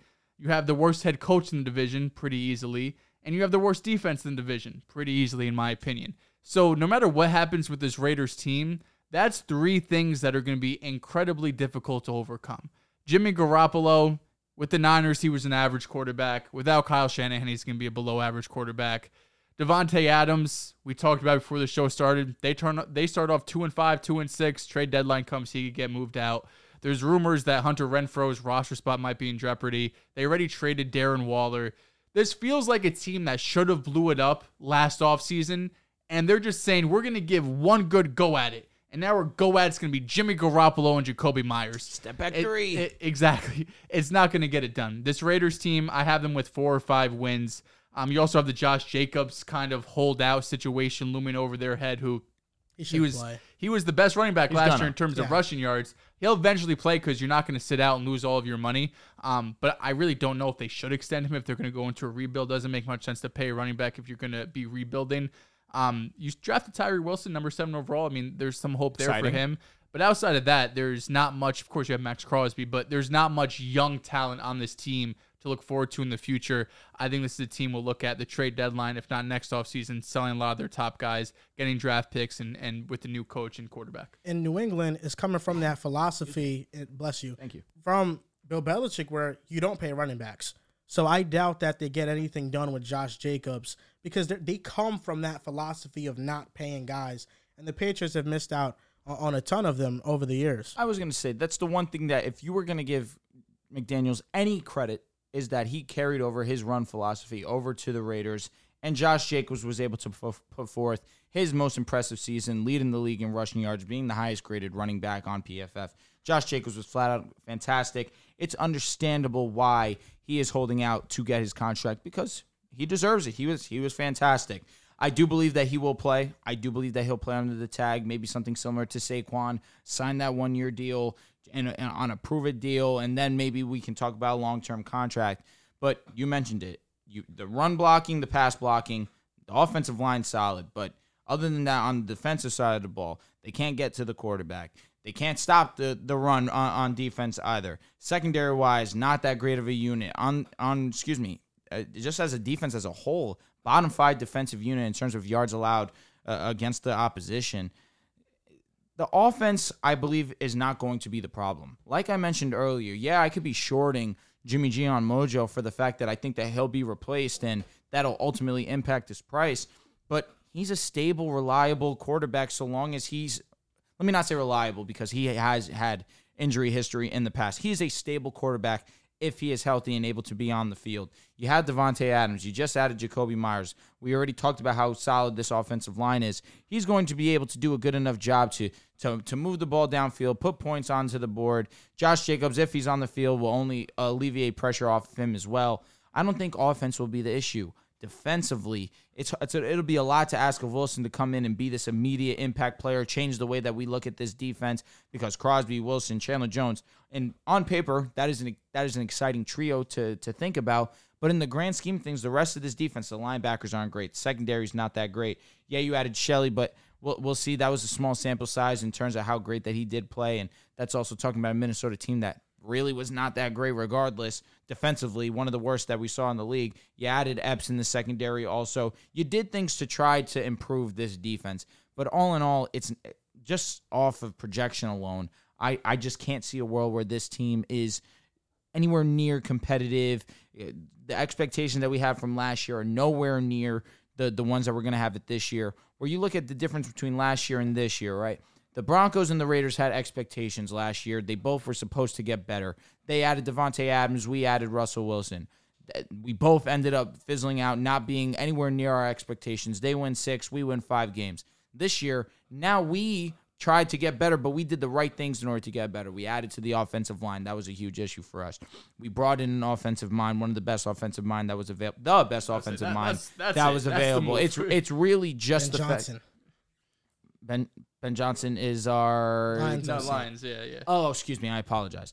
Uh, and yeah, uh, absolutely. The fact that Sean Payton now gets added to the group, we're looking at the Broncos and still having some kind of expectation. When we look at the Raiders, what's your expectation really? There's not. There's nothing else other than the fact that you're expecting this team to be in contention to upgrade the season after with a quarterback in this draft. Yeah, the the offense, I agree with you. I don't think it's gonna be part of the problem, or it won't be the main problem. It's Correct. just you're gonna be banking on your offense, led by Jimmy G, in a division like we mentioned with Mahomes, Herbert, Russell Wilson, and the AFC with all these other great doubt. quarterbacks and offenses. That the offense with Tay, Jacobs, right? Like it's a solid offense. Excuse me, but when you have to, the way you're gonna have to win is by this offense, led by Jimmy G. You're fucked. cooked. It's not gonna Derek happen. Carr couldn't do it. Derek Carr's significantly better than Jimmy G. It's not going to happen. I think the difference between the Broncos and the Raiders is that you guys were far ahead in competing. You guys had a much better supporting cast and support I understand what you're saying. I don't disagree. That you just had a plug and play a quarterback, and if Russell Wilson was was elite still, then you know, there was optimism. Well, also you could say that in, uh, in the fact that the Raiders made the playoffs. They were a playoff team. the Raiders made the playoffs. They weren't supposed to regress like that. I thought it was a bit of a fluky playoff appearance. Well, they did give a great game to Cincinnati, who went to the AFC you, you can give Super a, Bowl. You can give a great game, but the defense was still one of the worst defenses in the league the year they made the playoffs. they played two playoff games, and realistically, they played two. Week 18 against the Chargers, and then of course that game against Cincinnati. The Chargers game was nuts. um, one of the better games that we saw in that season, and yeah, of course. I mean, Derek Carr came up red zone just short. One of the worst I mean, I, I think the, the the Broncos roster though to me was better. league. It The. Raiders, oh no, now moves- we can look about it. And, Sure, the moves they made, Davante Adams. I mean, offensive upgrade. he was supposed yes. to move the needle. He was supposed to make the offense better, but defensively, we're still going to be a bad unit. Agreed. Even last year, I think when people looked at the Broncos and the Raiders, even though y'all made the y'all made the Russ move and the Raiders made the Chandler Jones and Davante move, people did not look at the Raiders like a team that can actually realistically compete for the AFC crown. No, all, I agree we all that. had them in fourth. I want to say going into the year. So that's what I say is that they rushed the process in trying to build a contender because Josh McDaniels didn't want to lose his job and go through those losing seasons. But ultimately, they're gonna have to face that Yo, fate you anyway. know what they also don't talk about, man? How the ref called the play dead. Excuse me. And Tee Higgins was just wide open right there for a touchdown. Mm. You remember that? I can't say I do. Bro, they called the play dead. They they whistled it down, but Joe Burrow scrambles outside the pocket. Oh T. yes, Higgins yes, wide open. yes, yes. It's Coming They back. let the me. play. They let the Oh, play they won stand. anyway. And by how many? Oh, you're saying? Yeah, that's right. That's Mickey right. Mouse W, man. Yeah, I think. I mean, the Joe Broncos. Burrow getting away with Your shit, man. defense was always so For much sure, more ahead for of them sure, that they they tried to kind of you know skip steps into the the, Raiders' rebuild. offense to me is still a question mark. Twenty third in yards per drive means that you're not you're not moving down the field efficiently. And that's also the difference between the two teams. We were elite on the defensive side of the ball, and what the Raiders' strength was last year was offense. They weren't an elite offense by any means. They have Michael Mayer now. You're right. It is baby Gronk.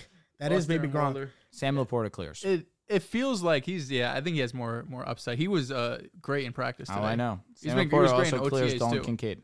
He Okay. was great. Um, I forgot what I was going to say honestly. So here we go. I, oh my God! Come on, Dehls. Dude, it's your first time on a podcast? First time.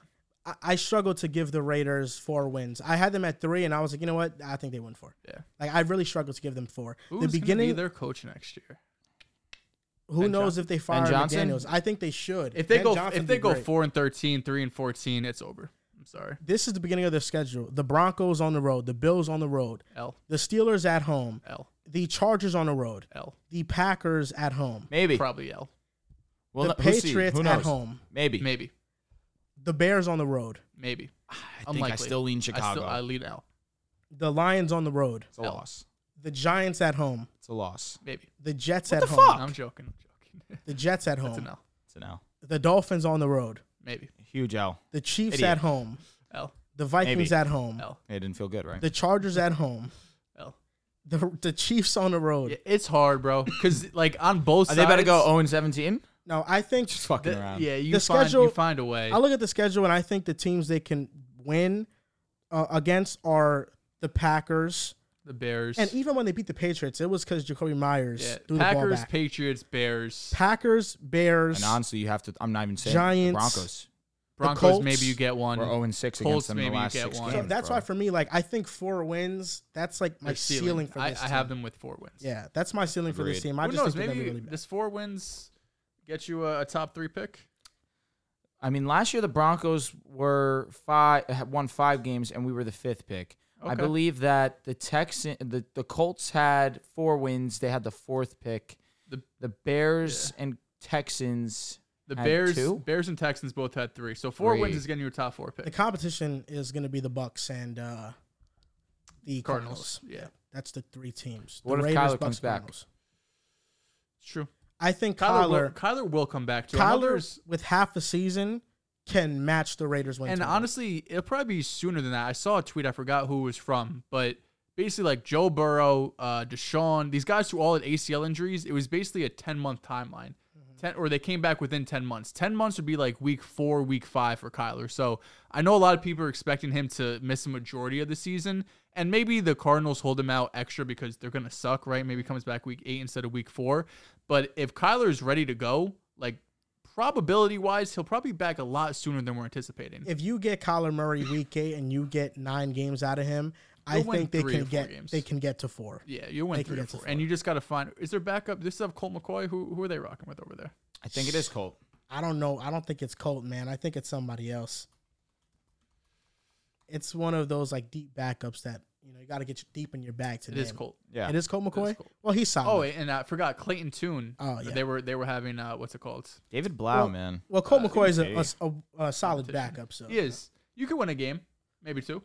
I just struggle with the Jonathan Gannon hire. So Yeah. I don't know if the defense i- isn't good. Then that's a question mark. You have probably the shortest. wide Tell you what, though, if of all time. Arizona gets the number one overall pick, they're going to get a bag, Kyler. and I think the timeline definitely you speeds up for So them. you'd rather build around Kyler, Kyler than Caleb. You trust you It's- trust Kyler. the the dead money for Kyler's contract is it's ugly. It just they just signed it. it. You have no choice but to trade that first. You will get a bag because you're trading that selection that will be in a lot of people's eyes a generational selection. They're going to get multiple draft picks. if you trade Kyler in 2024, you'll be 46 million dollar dead cap hit. yeah, get the hell out of here. That's why I'm excited to see Derek Carr with the Saints, though, because I think he was held back mightily by Josh McDaniels and the Raiders in this season.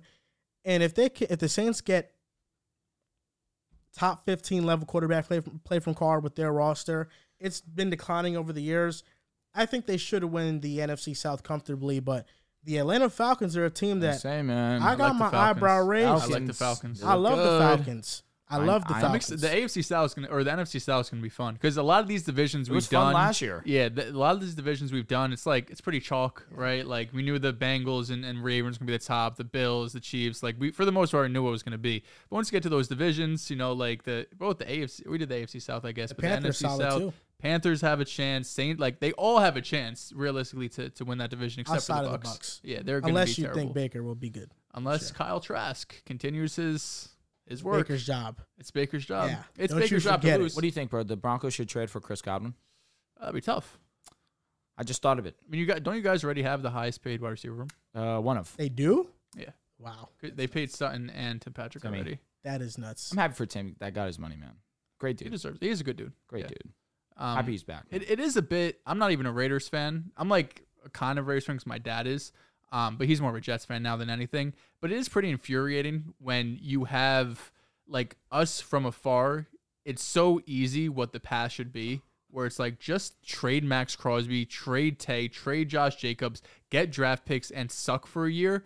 But on the other end of it, like we mentioned, it's hard for a guy like Josh McDaniels to fail for a second time because if you fail first time as a head coach, you might get a chance a second time. You fail a second time, you're not getting a third chance at a head coach. For sure. And in Vegas, you need to give that city something to root for. Yeah, at and you're you can be there for this is year two, three in Vegas, year right?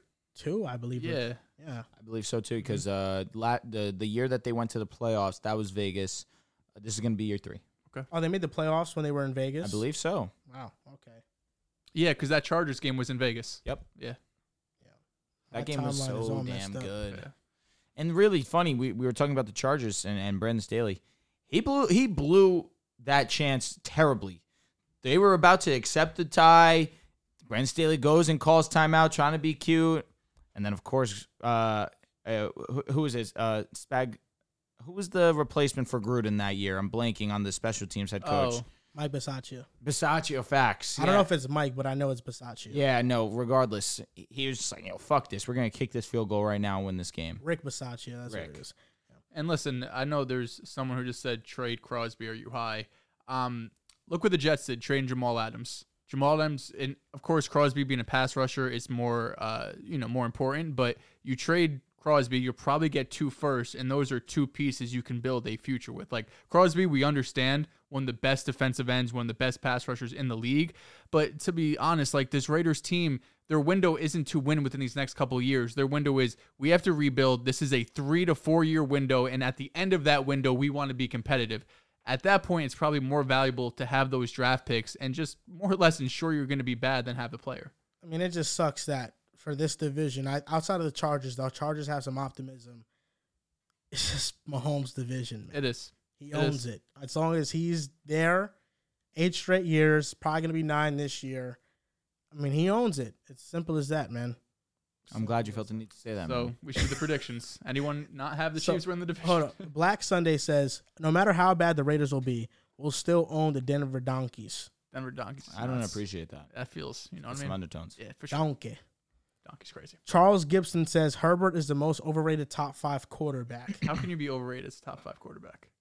I don't know. gu- I guess if you're saying like pick one out of you know Mahomes, Burrow, Allen, Herbert, Yeah, and throw that away. Whatever. guess he's just you know people think he's the best of the best, and you know this guy thinks he's the worst of the best, so that's why he's overrated, right? Herbert's fucking amazing. He's far from the word. Yeah. Starting to get underrated. No, he is underrated. I think so. Yeah. Yeah, I mean he had Schefter tweeted when he got his deal, he was like first in passing yards, touchdowns, quarterback or QBR within his first three years or whatever it was. Four Last years. year, most points scored. Yeah. Defensively, most points given up. Yeah. What are you gonna do? AFC game. West predictions. Now, I'm interested to see if you got the Broncos winning this division or not. Why would I do that? I don't know. Maybe you're buying into Hey, the Kool Aid. he, had, he had the Jets winning over the Bills and Miami. And Miami. Yeah, he's smoking K2 maybe. no, that's not crazy to say that at all. Uh, like I said. They're not Mahomes, to be yeah. fair. No, they're not Mahomes. Uh, so yes, winning this division will be the Kansas City Chiefs. I have them around 13, 14 wins. In second place, it's going to be between the Chargers and the Broncos. I have them honestly neck and neck, both at 10 wins. So either which way you shake it, but in last place is going to be the Las Vegas Raiders. It's going to between be going to be around that four or five win range. I have the Chiefs 14 and 3, first place, number 1 seed. Chargers second place, 11 and 6. Broncos third place, 9 and 8, respectable 9 and 8. Fourth place Raiders 4 and 13. The Chiefs that. for me, first seed, 13 and 4. Chargers, I got it 10 and 7, second place. Broncos, 9 and 8, third place. 8 9 win team for me. I think the Broncos are. And last place, the- the Las Vegas Raiders at 4 and 13. I think they'd be vying for that number one overall pick. It's going to be a three team race. It's Buccaneers, Cardinals, the Raiders. One of those three teams will secure the first overall Pick. Yeah, pick. the Raiders were a better team last year, won six games, so it's not crazy to think that they'll be in that competition for first overall pick. They need a reset. I mean, it depends if you think the drop off from Carr to Jimmy is two games. It's They not should've just let- massive, but they should it's have let Jarrett Stidham have the team, man. he was good when he played. hey now That he's one now he's now. our backup. He Maybe is he can have the team for the Broncos. Oh shit! He's not gonna. 300, 340 yards against the 49ers. Yeah, that was that was legendary. Uh, it's- he got son to That's why I say that. Jesus He got son to him, man. Say excuse me. Jarrett Oh, God. Stidham. You have manners. I don't give a fuck. There was a I'm point in grimy time right now. where he was One more supposed. word and I blow this burp in your face. there was a point in time where he was supposed to replace Stay Brady. away from me. Uh, yeah, what a time. There's a lot of quarterbacks that were supposed to replace Brady. R.I.P. Jimmy Ryan Garoppolo, Mallett. Stidham, Ryan Yeah. Mallett. Yeah. Ah, Stidham, man. That's a great those are backup the quarterback, days. though. Not better than Zach, though. Zach is the best backup quarterback in the league. Here we go. You know, he's been killing it in practice. He's not I know- better than Trey Lance. he's- Hmm? Not better than Trey Lance. Come on, man. Come on, be serious. He was with the 49ers. Sam Darnold We also know what's clears. happening. Mm. Now just being ridiculous. now just being ridiculous. Zach Wilson's gonna do his thing. I'm telling you, man. Year four, breakout. I'm excited to get some Zach Wilson hype out of Hard Knocks. It's not going to be hype. No, it's going to be literally a, a tragedy. You're going to be watching a tragedy. Yeah, I was drafted number two overall. I'm Zach Wilson. Oh, yeah, I also had one of the most disgusting second years in the history of the NFL. I'm one of the being rude. biggest busts He's being in NFL He doesn't history. even talk like that. I'm You know- handsome. Yeah, yeah. Get get out of here. You know what Zach's gonna say? Zach's gonna say, you know, first two years didn't go exactly as planned. milfs. But you know what? I- I'm gonna work my my butt off to get better. Gonna learn from Aaron, and he's been such a great mentor. And everybody's gonna love him and be like, I'm hoping he Do, succeeds. do you want me to get more disrespectful? I could talk in the geeky voice. Yeah, I'm Zach Wilson. Yeah, I'm just garbage. Number two overall pick. I feel like that's more realistic than I the love, first I, voice. I love 40, 50 year old women Yeah, at least we more have, than I love football. Yeah, at least we don't have 245 million invested into a quarterback who played at the level of Zach Wilson last year. Uh-huh. Shit. In his worst year, he still cleared in touchdowns. In his worst year, 18 touchdowns, 16. 16. God. Wow, so great. 17 how games in a season, buddy. and, What's uh, Zach have? How many I think touchdowns? he did he probably had like nine. Hold Yeah. on, let me check. I he didn't have double digits. He did not have Nah, double digits. nah, Imagine? nah, nah. He had Imagine? six. He had Six. six. Imagine. Year before? Nine. Damn. I'm going to fucking vomit. I'm trying to look at Russell. It was all for you, man. I would rather eat a pile all of for you, shit than have Rodgers. him selected to my team. Jeez. better Uh, watch your mouth, man. 35, 35 million dollar pay cut. Build the statue. Yeah, Are you guys reading super chats, Drew? Absolutely. we already read them. Yeah, no, there's Only a another one. Uh, like the video, man. Like facts. it up. Like it up. Get us to 100 right now. Uh, pick a side meme, of course, Santos Lopez. This guy's been an enemy of mine recently. Santos, Brian. we're going to have to talk about this shit, I man. get 'cause back in the Discord. Can't I've even stand slacking. you, man. He goes, just ordered your jersey and shirt, Drew. Uh, devil face emoji, devil face emoji, smiling. Uh, should arrive Saturday. Yeah, I'm looking forward to it so much. I'm gonna be such a bitch when that shirt comes. I promise you. I'm not gonna be a good sport about it. You're not gonna wear it. I will see about it.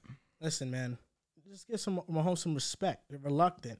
That's what. That's what. That's the. We're, we're It's the most respect greatness. I've given him in God knows how long. and it's still disrespectful. no, it's not. Yes, it is. Said so long as he's there, they're gonna win the division. I don't give a fuck about him. Whatever. He's fucking great. I feel like somebody's in, in being invisible and just holding Drew at gunpoint to say all these things. It's not. That's happened. That's exactly what you guys are doing. Because I have to come up here. I have to sound professional. I'm bitter. I'm angry. You know, there was this interview that Aaron Rodgers had with Big Cat, right? And he says, "Yo, uh, Big Cat, I have an honest question for you, man. I- Is some of your biggest moments of the season waiting for me to lose in the playoffs?" And Big Cat just goes openly and is just like, "I live for when you That's go into the playoffs because I know." Inevitably, you are going to lose. That's That's how I felt against the the Bengals when they lost in the AFC Championship game against the Patriots. I was fucking through the moon. They lost in the Super Bowl. I was giddy as shit. God bless Tom Brady. God bless Rob Gronkowski. God bless uh, uh, Shaq. Uh, God bless David Devin White. Whatever I, I believe that's the linebacker's name. I don't want to disrespect him because it's Devin White and then Devin AB. Devin Lloyd. Antonio Brown. Hope you're okay, man. I mean, terrible things are happening to you recently. Uh, your own doing, of course. So it is what it is. But damn, I live for those. when Big Cat, uh, it always kills me when Big Cat, uh, he's, he's with an moments athlete and he's like, "Do you want to read some mead tweets about you?" And it's the tweets he has about them. Oh shit's kill me, bro. They'd be like, "Who said that?" He's like, "Oh, that was me." yeah, about Aaron Donald. Was that one of them He too? did it with Donald. He did it with Rodgers. Did it with I think Field. No, he, he's a Bears fan. Uh, I forgot. But yeah, That's it was funny, bro. I love the guy from Barstool who interviews um, coaches and players and celebrities. I'm forgetting his name off the top of my head. He has long hair though. Oh, Caleb Pressley. Yeah, yeah, Caleb he's mad. He's He Funny. just did it with. Joe Burrow. He's mad. Oh, he did? funny. He did just do Yeah. one Oh, with Joe okay. I gotta watch that. I saw the one with Sean McVay. The Drewski is so fucking. Did you funny, see the bro. one that he did with Najee Harris? That he essentially had Najee Harris admit that he was getting paid, by, uh, uh, just oh, underneath. college? Yeah, Nah. Oh, maybe I did. yeah. He he was just so you do get paid, and and Najee Harris realizes that he fucking put himself in a terrible situation, he just stops talking. Yeah, no, he's funny as hell. Bro, with Sean McVay, he was like, "Why do you think there's not enough? Why do you think there's not white cornerbacks?" In the NFL?" and Sean McVay's like, you know, I just think you know everybody has a set. You know, he was he gave a political ass head Yeah. coaching answer. No, he McVay did as good of a job of being PC as he could, while also understanding that he's on a comedic show, that he's hiding so much of his laughter. I wanted him to obviously be a little loose, but he couldn't. Of course, when you're the head coach in an NFL, you got to be very pristine. But that's gonna do it for the AFC West preview show. The Chiefs gotta win a division, man. God willing, the Patrick Broncos do. Mahomes, greatest of all time. Merch is dropping on Yes. Friday. Twenty-five dollars for the shirts and shorts. The hat to be determined, but the merch will be dropping on Friday. You can follow us on Twitter at Pickaside Pod, on Instagram and TikTok at Pickaside Podcast. Thank you guys for watching, and we'll see you next time. This is Colin Kelly from the RotoViz Fantasy Football Podcast Network. In case you didn't know, the show you're listening to right now, as well as my show, is part of the Blue Wire Podcast Network. Blue Wire was founded in 2018 on the concept that independent podcasts would be more successful if they worked together. Today, Blue Wire has grown to feature 300 shows led by former athletes, media professionals, and passionate fans. And over the past few years, Blue Wire has privately raised over $10 million to expand their team, podcast network, and business operations. Now they are raising another round on WeFunder. WeFunder is a crowdfunding service that connects startups with investors. It's a cool platform that gives everyone the opportunity to be a part of a growing startup. You can invest as little as $100. In other words, you don't have to be a millionaire to invest in cool companies on WeFunder. Blue Wire is raising money to expand their sales team and improve operations, which in turn will help this show continue to grow. If you would like to be part of the Blue Wire investment round or want to find out more information, go to wefunder.com forward slash Blue Wire.